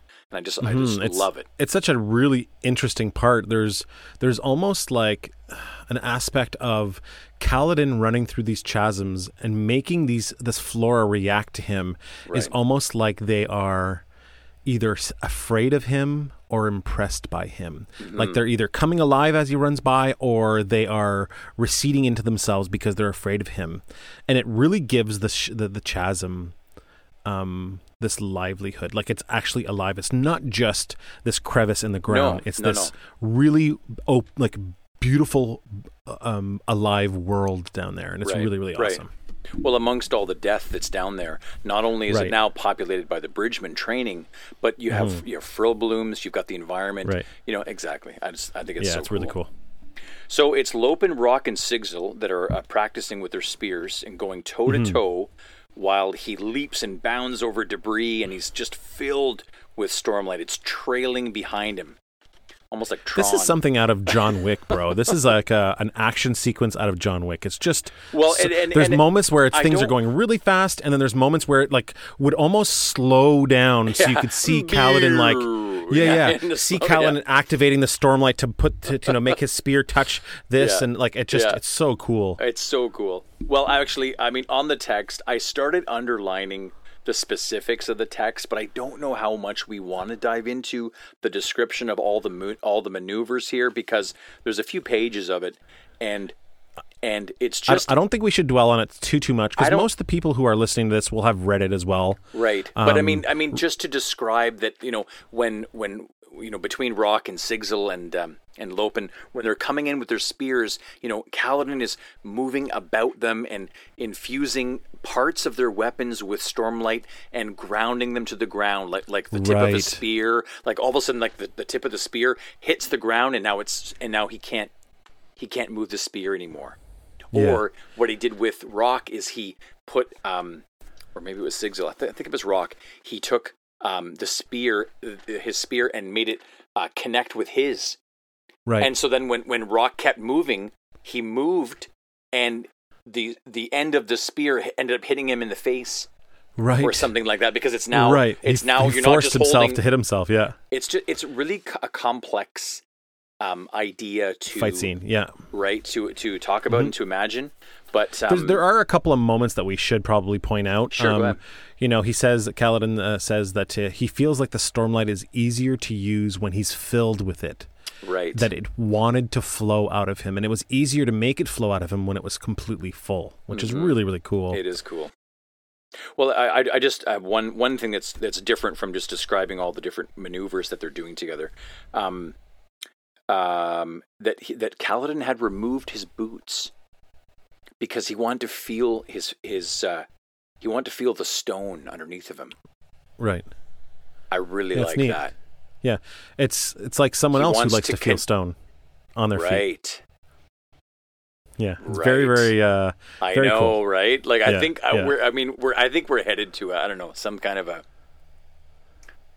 Um, a meeting, well, we'll have you to know, see. like some kind of Yeah. a, or a gathering. Yeah. Cal says that Sigzil is um, is an acceptable fighter, and Lopen is a little less because he's only got the one arm. Right. But Rock makes up for Lo- uh, Lopen's one arm because Rock is really, really great, Right. and and like we, we get a bunch of examples of that throughout the whole thing here. He's, I He like says- this. Yeah, it's probably the same thing you're about to read. Go ahead.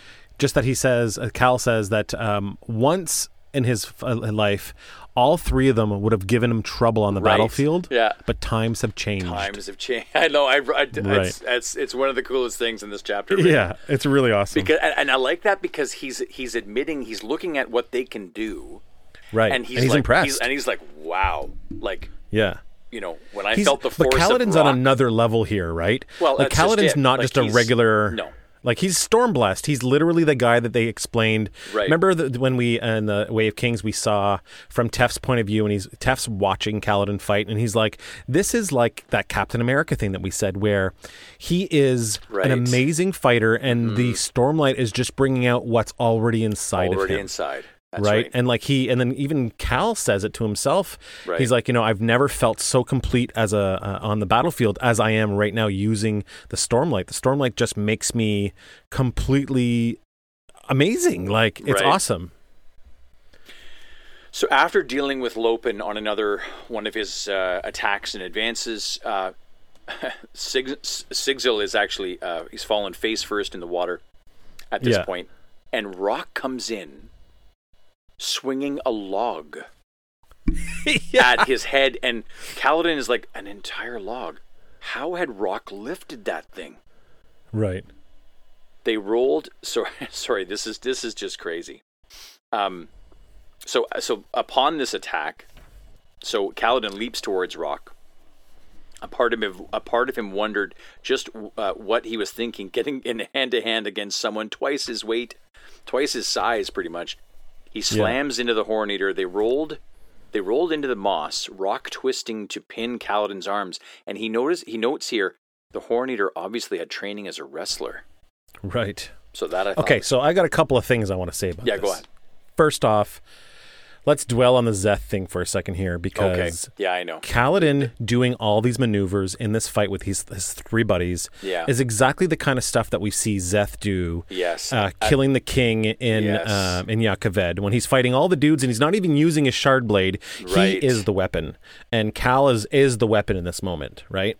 Um, there's a moment here where Cal, Cal's going to say, um, I don't know if we're there yet, but Cal's going to think to himself um, that he probably would have been able to fight these three guys better if he had just used his skill with the spear and used the Stormlight to enhance his strength and speed right. right? But Right. he's trying to perfect this using the f- infused stormlight to stick things and Right. everything. So he had to do it this way. But he thinks he would have been able to be a better fighter if he had just stuck to strength, speed, and spear, right? But I think that this is the Hmm. first. These are the first steps here of Kaladin learning to do what we've already seen Szeth do. Right, and that and that, and just when you said that, what I was just trying to think of, I was thinking, well, how is Kaladin arriving at all these maneuvers? And he's arriving at them from the suggestions of his friends. Right. So then I was like, Right. well, then where did where did Szeth get his training from? I think I think we already know this. It's not a spoiler. I believe that we already know that he was trained by his people. Right. Okay. He was yes, trained by his people to do, to do this. Right. That's true. So yeah, yeah. Um, but we don't know. We don't know anything about Yep. that. We just know that he's already been trained. When we see him kill Gavilar in the very beginning of Way of Kings, Mm-hmm. he's already a fully formed, able to do all the different things that his whatever can do. right. right? Whereas Cal is, like you said, he's learning by stumbling along with his friends. Okay, so now, now that I've said that part, there's another part I want to talk about here. My friends. There, there is. Okay, so there, the Rock and Kaladin fight happen, and he says Rock must have been trained as a wrestler. Okay, Right. Which I like again for the imagery. Um, it just, I, I just, I just really like that. he looks like Zangief from Street Fighter or something, I'm like this giant man. But I want to, I want to throw out a little weird thing here. Okay. Throw is Rock Mhm. based on Mhm. The Rock? The Rock, the actor, uh, Dwayne. The Rock, the wrestler, the, Dwayne The Rock Johnson. I don't know. because Potentially. a couple of things here. There's a couple of things. He clearly had training as a, a wrestler. Okay. One point.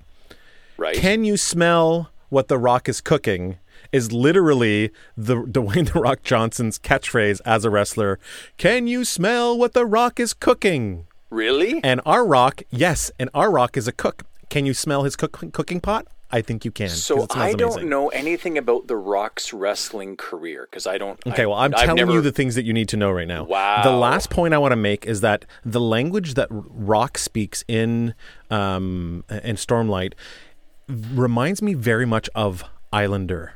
Like it's Pacific Islander, um, Right. It's like um, it has that um, like Hawaii Samoan. and uh, Samoan kind Yeah, of vibe to it. Yeah. And Rock is a Pacific Islander. Dwayne the Rock Johnson right, yeah, has I- Pacific well, Islander yes, I- heritage. I, I, know he is, but I'm You know just that, drawing yeah. the lines to the herd. And you know what, Dwayne? Like, I mean, he's so tall that he is breathing thinner air because of the altitude. so Dwayne, the Rock Johnson. I mean, that's that's where we get that's this. funny. That's, That's really where funny. we get it. You're right. I mean, he's It's, that's the final nail in the coffin. he's breathing. You know.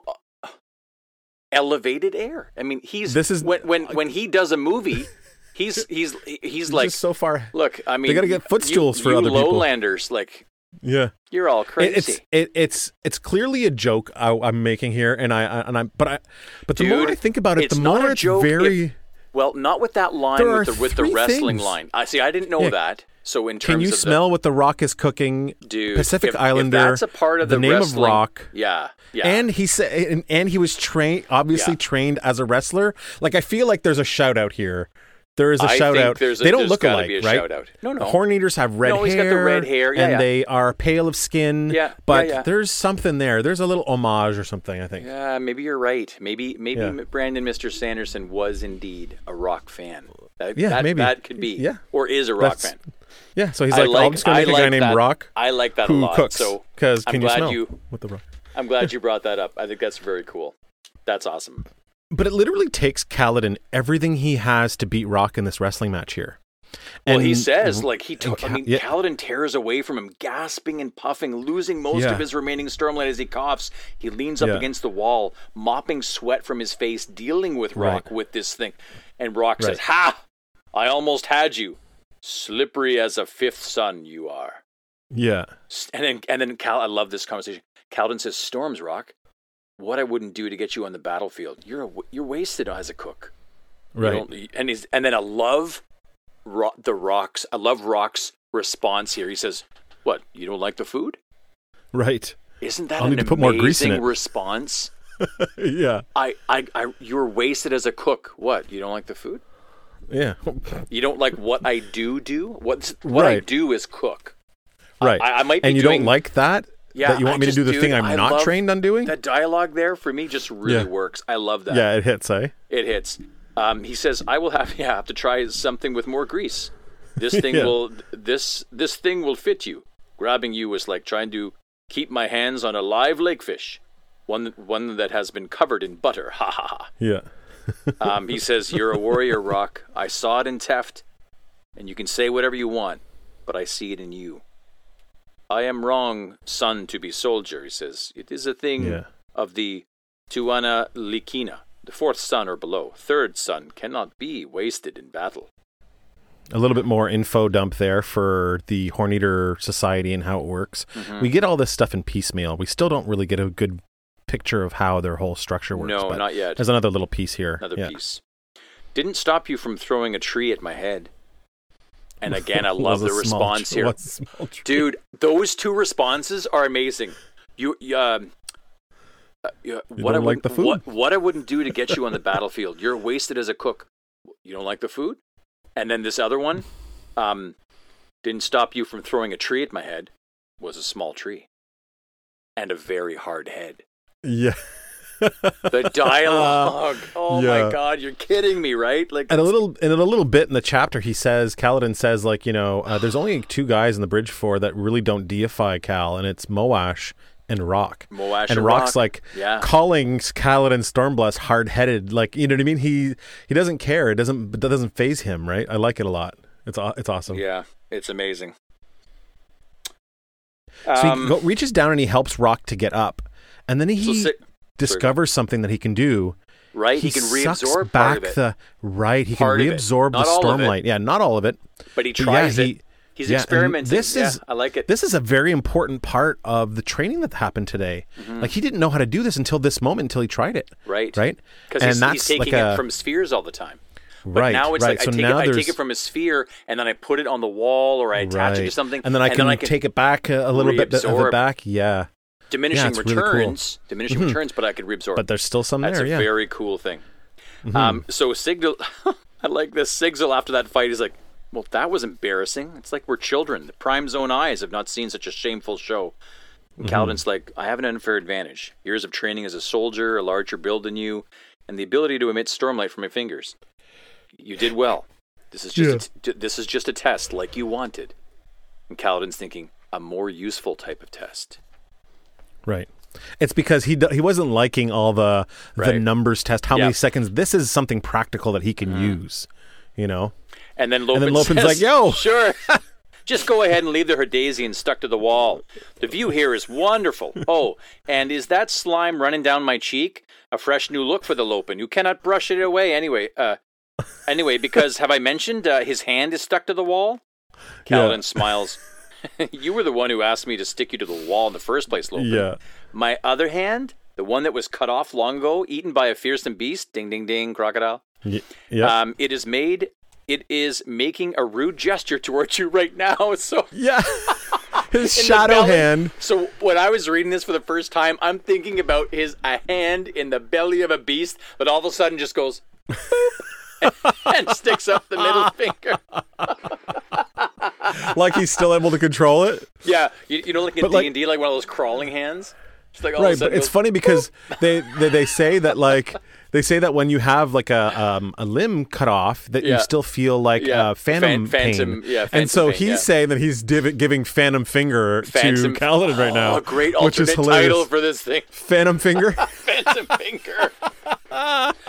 oh my God, Phantom Oh, Finger. that's hilarious. Lopen, honest to God, I just love these uh, characters. so he's much. amazing dude he's just so Um, awesome Okay, so so they get him down. So they get him down. Um, And in Kaladin's thinking, I need to know these abilities as well as I know my spear. right And it says here that means practice, lots of practice. And I know we can't talk about that with regards to another I, uh, intellectual property. But yes, that's Right. important. Practice is important. practice is Tra- important to get good. Training. right you just don't Right. automatically know how to do stuff That's right. Imagine wink that. wink Thanks, Brandon, Mr. Sanderson. But there's a moment here he says when he says that um, that considering um, he's like unfortunately the best way to practice is to find someone who matched or bested you in skill, strength, and capacity. Right. And considering what he can do now, that was going to be So- a really tall order. Right. And this has got was got my gears turning like, well then how who like how is Kaladin going to keep best besting himself Right. or bettering himself, you know? So He'll, he'll have to find someone who can train him to fight in other ways. I guess. yeah, Yeah. is that going to be Shallan? I mean, can Shallan fight? Not that we know of, but I mean, Not with that we know of. isn't there some indication that she may or may not have experience with the, with the blade? Isn't that already been? That's already we've There- already covered that. I mean, there's definitely some um, um, evidence to suggest that she has that she has ownership of one, but whether or not she knows how to use it is a different topic altogether. right. But either way, even if she do, does know how to use the, the sword, um, She may or may not Kaladin be still is an amazing fighter Right. who needs to have true. someone who's almost better than him, right? So Right. Okay, so uh, so Kaladin notices a figure standing in the shadows, a little further down the chasm, and it's Teft. This kind of bugs me a little bit. This little Teft thing. He says he comes up and he says, "I thought you guys were going to be on watch." And Lopen's like, "I'm too busy being stuck to walls."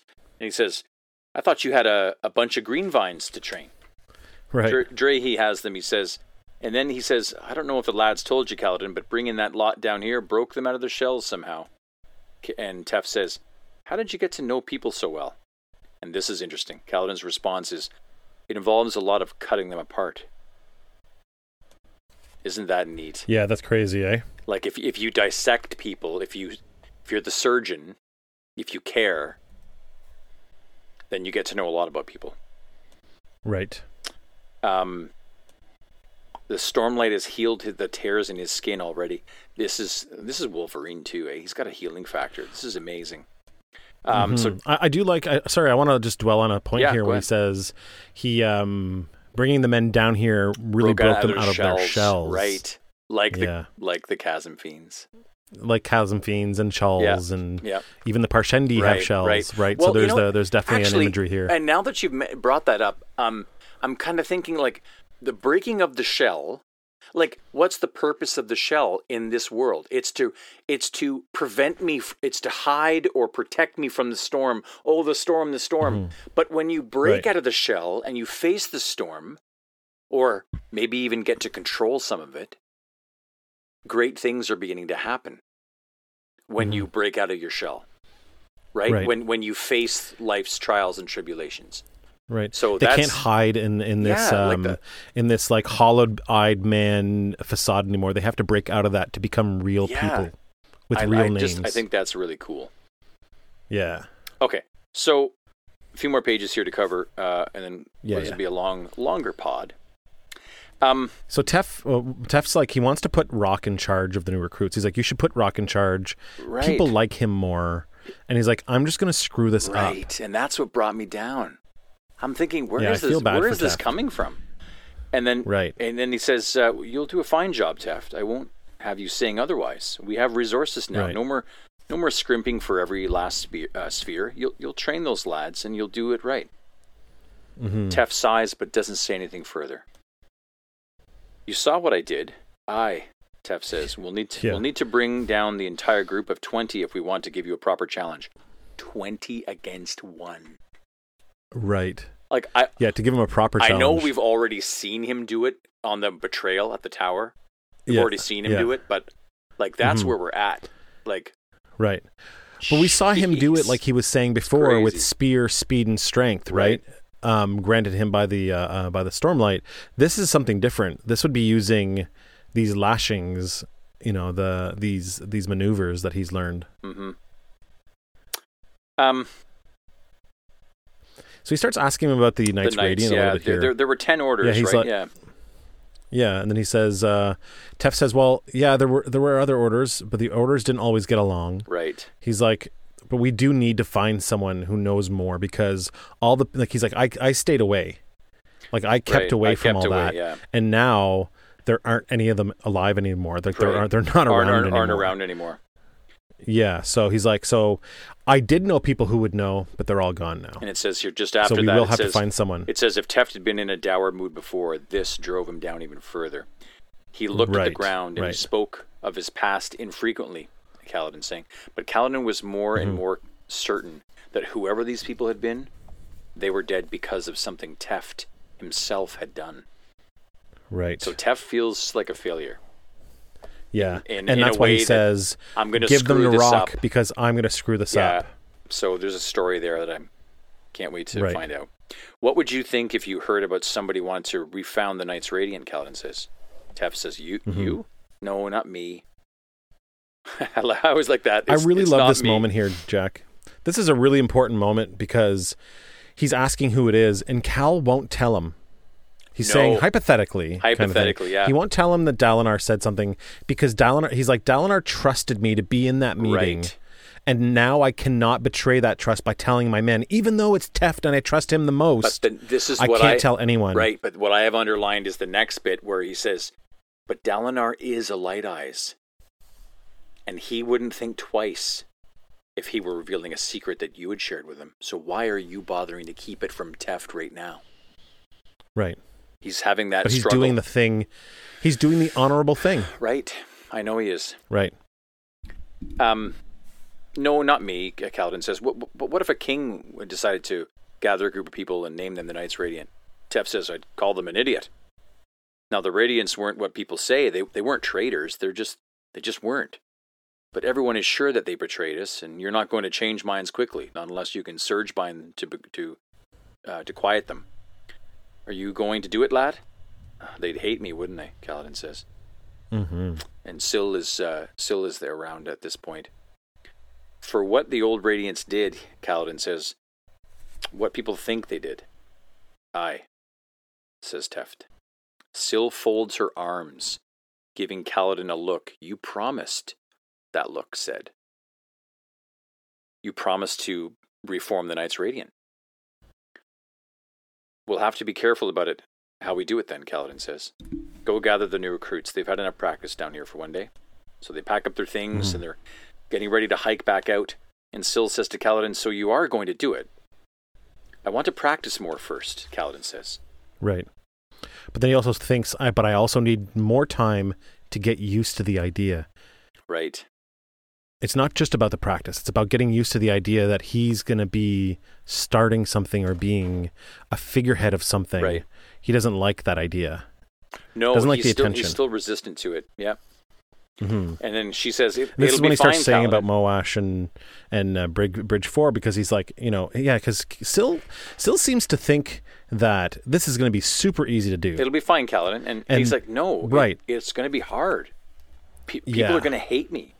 And even if they don't, I'll, I'll be set apart from them, separated. I've accepted that that as my lot, though. Um, I'll deal with it, he says. Even in Bridge 4, Mhm. Moash um, was the only one who didn't treat me like some kind of mythological savior herald. Him and maybe Rock. Right, and that's kind of like the the point that he Mhm. he knows how mortals act, and Syl seems to think this is going to be super easy. Kal, just do it. Mhm. Just tell everyone who you are, and it'll be easy. Mhm. And Syl doesn't really understand everything about mortals Mhm. yet. She thinks that it'll be really easy, and I think that they're both right. Uh, The de- de- declaring who you are, the saying who you are, is really easy. I'm a Knights Radiant, or Right. I could be anyways. I have powers. That part, saying it out loud is easy. It's the living with it that's hard afterwards. Living with the repercussions of what everyone will want to do to him, or how they'll want to use him, or see him. That's the stuff that's or got how him they'll misconstrue what Right. he is about and what he wants. I, th- I, think that's what he's seen. Right, because a lot of their ideas come from these fabled Knights Radiant and how they were like they betrayed mankind, Right. and all that past is going to be put on The weight. Kaladin. The weight. Right, the weight of it. Yeah, He's trying. the he's, weight of the bridge he's again. trying to shed the weight. Yeah. right. Um, so Kaladin climbs uh, up out of the chasm uh, just east of the war camps. He's getting out. Um, the others are behind him, but they're not there yet. But he says, "There's no sense in waiting. I'll go up." There are soldiers in front of Dalinar's war camp that they, they don't pester him. Instead, they salute him, nice and straight, a crisp, a, as crisp a salute as he'd ever gotten, as crisp as the ones given to a general. And Syl says, Right. they seem proud of you. They don't even know you, but they, they're proud of you. I love this. They're dark eyes, Kaladin says. Probably men who were fighting on the tower when Sadeas betrayed them. Stormblessed, Mhm. one of them says. Have you heard the news? Curse the one who told him that nickname. Like, he doesn't even want to acknowledge that he's Stormblessed. no, he doesn't. Of course, he doesn't. And he says, No, what news? A hero has come to the Shattered Plains. He's going to meet with Brightlord Kholin. Perhaps support him. It's a good sign. Might help calm things down around here. What's this? Rock calls. Who? The soldier said a name, and Kaladin's heart became ice. He nearly lost his spear Yeah. from numb fingers, and then he took off running. He stumbled. He stumbles outside at the top of the steps, just outside of Dalinar's bunkered complex of stone buildings, and there, standing in front, the Blackthorn, clasped hands with a tall man. I think the next part here we'll read for our um for our dramatic read. Yeah, But yeah, it's it's Amaram. it's Amaram and it's not just Amaram, dude. It's Amaram being buddy buddy with, with Dalinar. Dalinar. How is how is Kaladin going to deal with this? How is he going to deal with it? yeah, dude. How indeed. Well, it says here in the text. So going, I mean, we'll we'll we'll do the read, but it does say here a little later, just toward the end of the chapter, that Yeah. the blade appeared. Right. Now, is that the blade appearing that?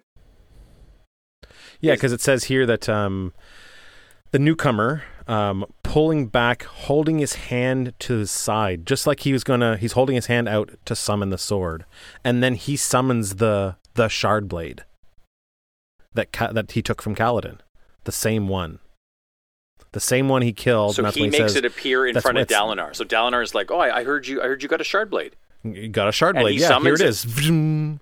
Right. Ten heartbeats, sword comes Yeah. out, and Kal's like, it looks stained red with Dallet, Coreb, and Reesh's blood. So he A so he doesn't see time. right. He doesn't see the silvery weapon that it is. He No. sees it as red.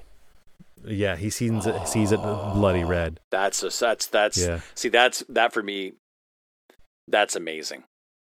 Yeah. It's this shite. It's it's this shiny, you know, you know, glimmering symbol. yeah. You know, like, and Mhm. and he doesn't see it as that. He sees it as no. no. You murdered. You murdered Dallet, Coreb, Right. Reesh. Men Right in front of had me. loved. Right. Man, Dude, it's, so it's so difficult. It's so difficult. Well, and then And you know what's And- funny is that we thought we were over this. We thought Kal had gotten over all this, and now he's reliving all of it. So just Right? at the end here, this is where I get my alternate title for this. Um, it says he looked up and forced himself to see the face of a newcomer, a man Kaladin hated, hated beyond any other, a man he had once worshipped, High Lord Mhm. Amaram. And the, my my alternate title for this this chapter was a man once worshipped. Mhm. It's like Yeah, it's pretty great. Hero, I I might have considered that, but hero hero really does work. But um, right, it does. But for me, It's, it's also al- the thing that Kal is worried that other people will do to him. Well, that will worship him, being called Stormblessed, putting him on a pedestal. A man once he, worshipped, He doesn't like- want that. Right. he doesn't want it, but some do. some do, and some some- will go to great lengths to get it. And this reminds me, This I have blade will be bring up- better in my hands, boy. Remember, Amaram says that to him. Right. This blade will do more, More for Alethi in my, my hands, hands a trained than warrior, yours. than your hands. Yeah. And di- didn't, Shit, did, man, did, didn't Kaladin give it up voluntarily too? Yeah, he gave it to Coreb, Yes, but and he's like, it's mine to give. He's like, yeah, but it'll be better served in my hands. right. That's why he kills them all. But because you saved my life, I'll spare I'll you and spare make you you a and make slave you a slave instead. instead. That's Yeah. and then that's hello, my- guess what? He's here. yeah. Well, that's the slavery. That's he's the, now uh, captain of the Royal yeah. Guard. Well, what was what was that depressing uh, line earlier about slavery with the with the lower classes in the previous chapter? It was Oh, uh, it was um that slavery shit. What was it? was a blessing for the lower classes. What was it now? No, slavery was a mercy for the lower A classes. Mercy, just like uh, just like Amram did. That's that's mercy. Right. He- yeah, and he did. That's a foreshadowing for Amram coming in the next Oh chapter for sure. This thing. Well, hi- So, can you give me a highlight for this chapter? highlight for this chapter. Oh man. Well, I think you know. Um, I don't know. I don't know. Lopen, Lopen providing the Lopen is ideas, the highlight.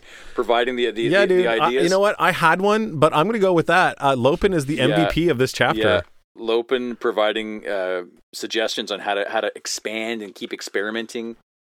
Um, is Thinking out of the box. thinking out of the box is really really cool. Um, and really like that. I mean, uh, part of the highlight really, it's it's Amram showing up. It's like yeah. it's what is Kaladin going to do with this? Like what a great Right. way to end part one. A light. Dude, I have that. I have literally those words in capitals on my screen. What a way to end part one. Really? Yeah, I have it. I have it written right here. Like I can send you the yeah, file. It's yeah, it's- just yeah. because it can go in so many different ways. Like, uh, I'll just I'm just gonna try to put my uh, bookmark in. The, oh, I think it fell on the floor. Great, I'll pick it up later. Um, Yeah. So the other the other thing I was going to mention as a highlight, real quick, Yeah. that uh, bef- before I decided Lopen was the um, I love the imagery in this chapter about how the Stormlight is trying to get out of Kal. oh, you mentioned it as a earlier. captive. Under yeah, and there's that, and like how he's like he. The more he has in him, the easier it is to Yeah. use because it wants to flow. It wants to get out, and so by being full of it, it's actually easier to let it out because it's naturally wanting to escape. Right? I, really love I like that. what we were talking about too about that with regards to the shells. Like I, we've you know bringing these men Mm-hmm. Breaking down, out of their shells. breaking out of the shells, like so that you're actually exposed to the storm. it's true. like a, a Yeah. exposure to life's trials and tribulations i think is that's the journey It's the journey, right? You have to you have to have the journey to to get there, right? so, you break out of your to- shells everyone go out, Yeah. go outside and Every- uh, and, and Yeah. and walk out in the middle of a storm no actually don't don't do that don't get Don't do that. But you know what you should do is you should sit down for a couple minutes here and listen to an info dump. Yeah. Because that's what we do at the end of every episode. We info the dump. actually our, our is our info dump going to be a big one because this has been a long one It's a very long uh, uh, episode today. Yeah. I didn't even expect it to be long, but you and I just chatted for a lot longer. Than, I can cut it out. I can cut a bunch of stuff out. But don't you dare don't let's get to the info dump. So the first, the first info dump is the first part of the info dump is the shallow crypts.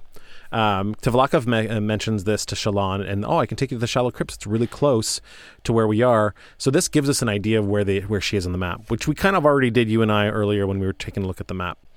Um, it also allows us to de- decipher um, the, um, the the map map that we got at the beginning of this chapter. Mm.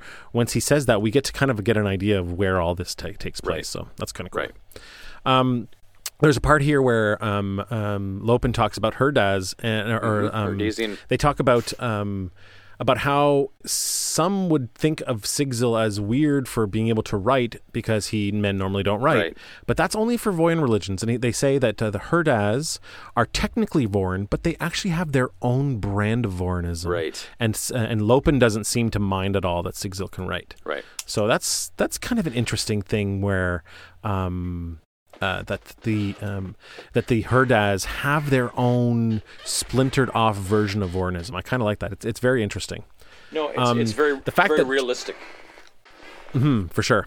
Um, the fact that chull heads are a delicacy both in Herdaz and Horneater Peaks is really really neat. It's something that links these two societies, which is really cool. Um, we have a little bit of information here on Stormlight. It's um, we already talked about how it's um, really strong um, um, whenever you're filled with it because it wants to flow. The other thing too that they said in here was that Kal says it's almost impossible to stand still while holding right. so Keep much moving. Stormlight. Yeah, yeah. Yeah, and it feels like to me like his body is just shaking with power all the Yeah. time. And the only way that he can handle it is by constantly moving, like he did in this John Wick style action scene. Just keep here. swimming.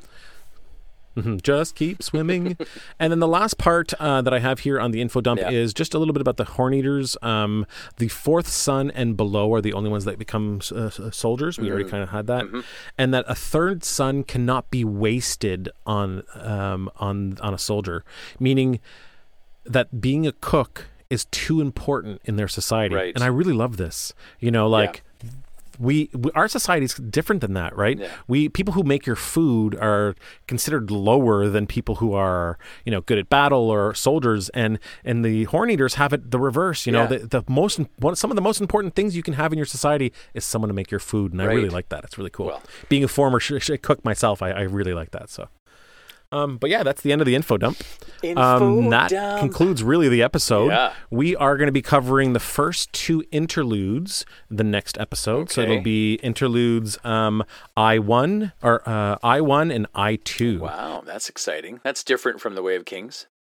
Yeah. Well, the way of Kings, all the interludes were so small that they all got to be in one episode. Right. So yeah. So this is really cool. Interesting. We get to spend a little bit more time with these uh, these off off story characters. So More interluding. um, if you want to spend some more time with us, you can go to patreon.com slash heroes of, and you can sign up for the Patreon team. We've got a buttload of stuff on there. We've got bonus episodes. We've got early access to episodes every week. Um, we do, Jack and I do a Saturday morning talk show where we talk about the episode that came out and some of our inspirations and what our takeaways are. We also do a Q&A with the, the Discord group. Um, so if you're interested in being involved in the community, go to patreon.com slash heroes of. Um, if you just want to reach out to us, you can do so on uh, email at heroesofacathra at gmail.com. You can reach out on uh, Twitter at Heroes of One. But the best way uh, to, to reach out to us and see all the episode art that we uh, that we like to feature is on Instagram at the Storm Pod.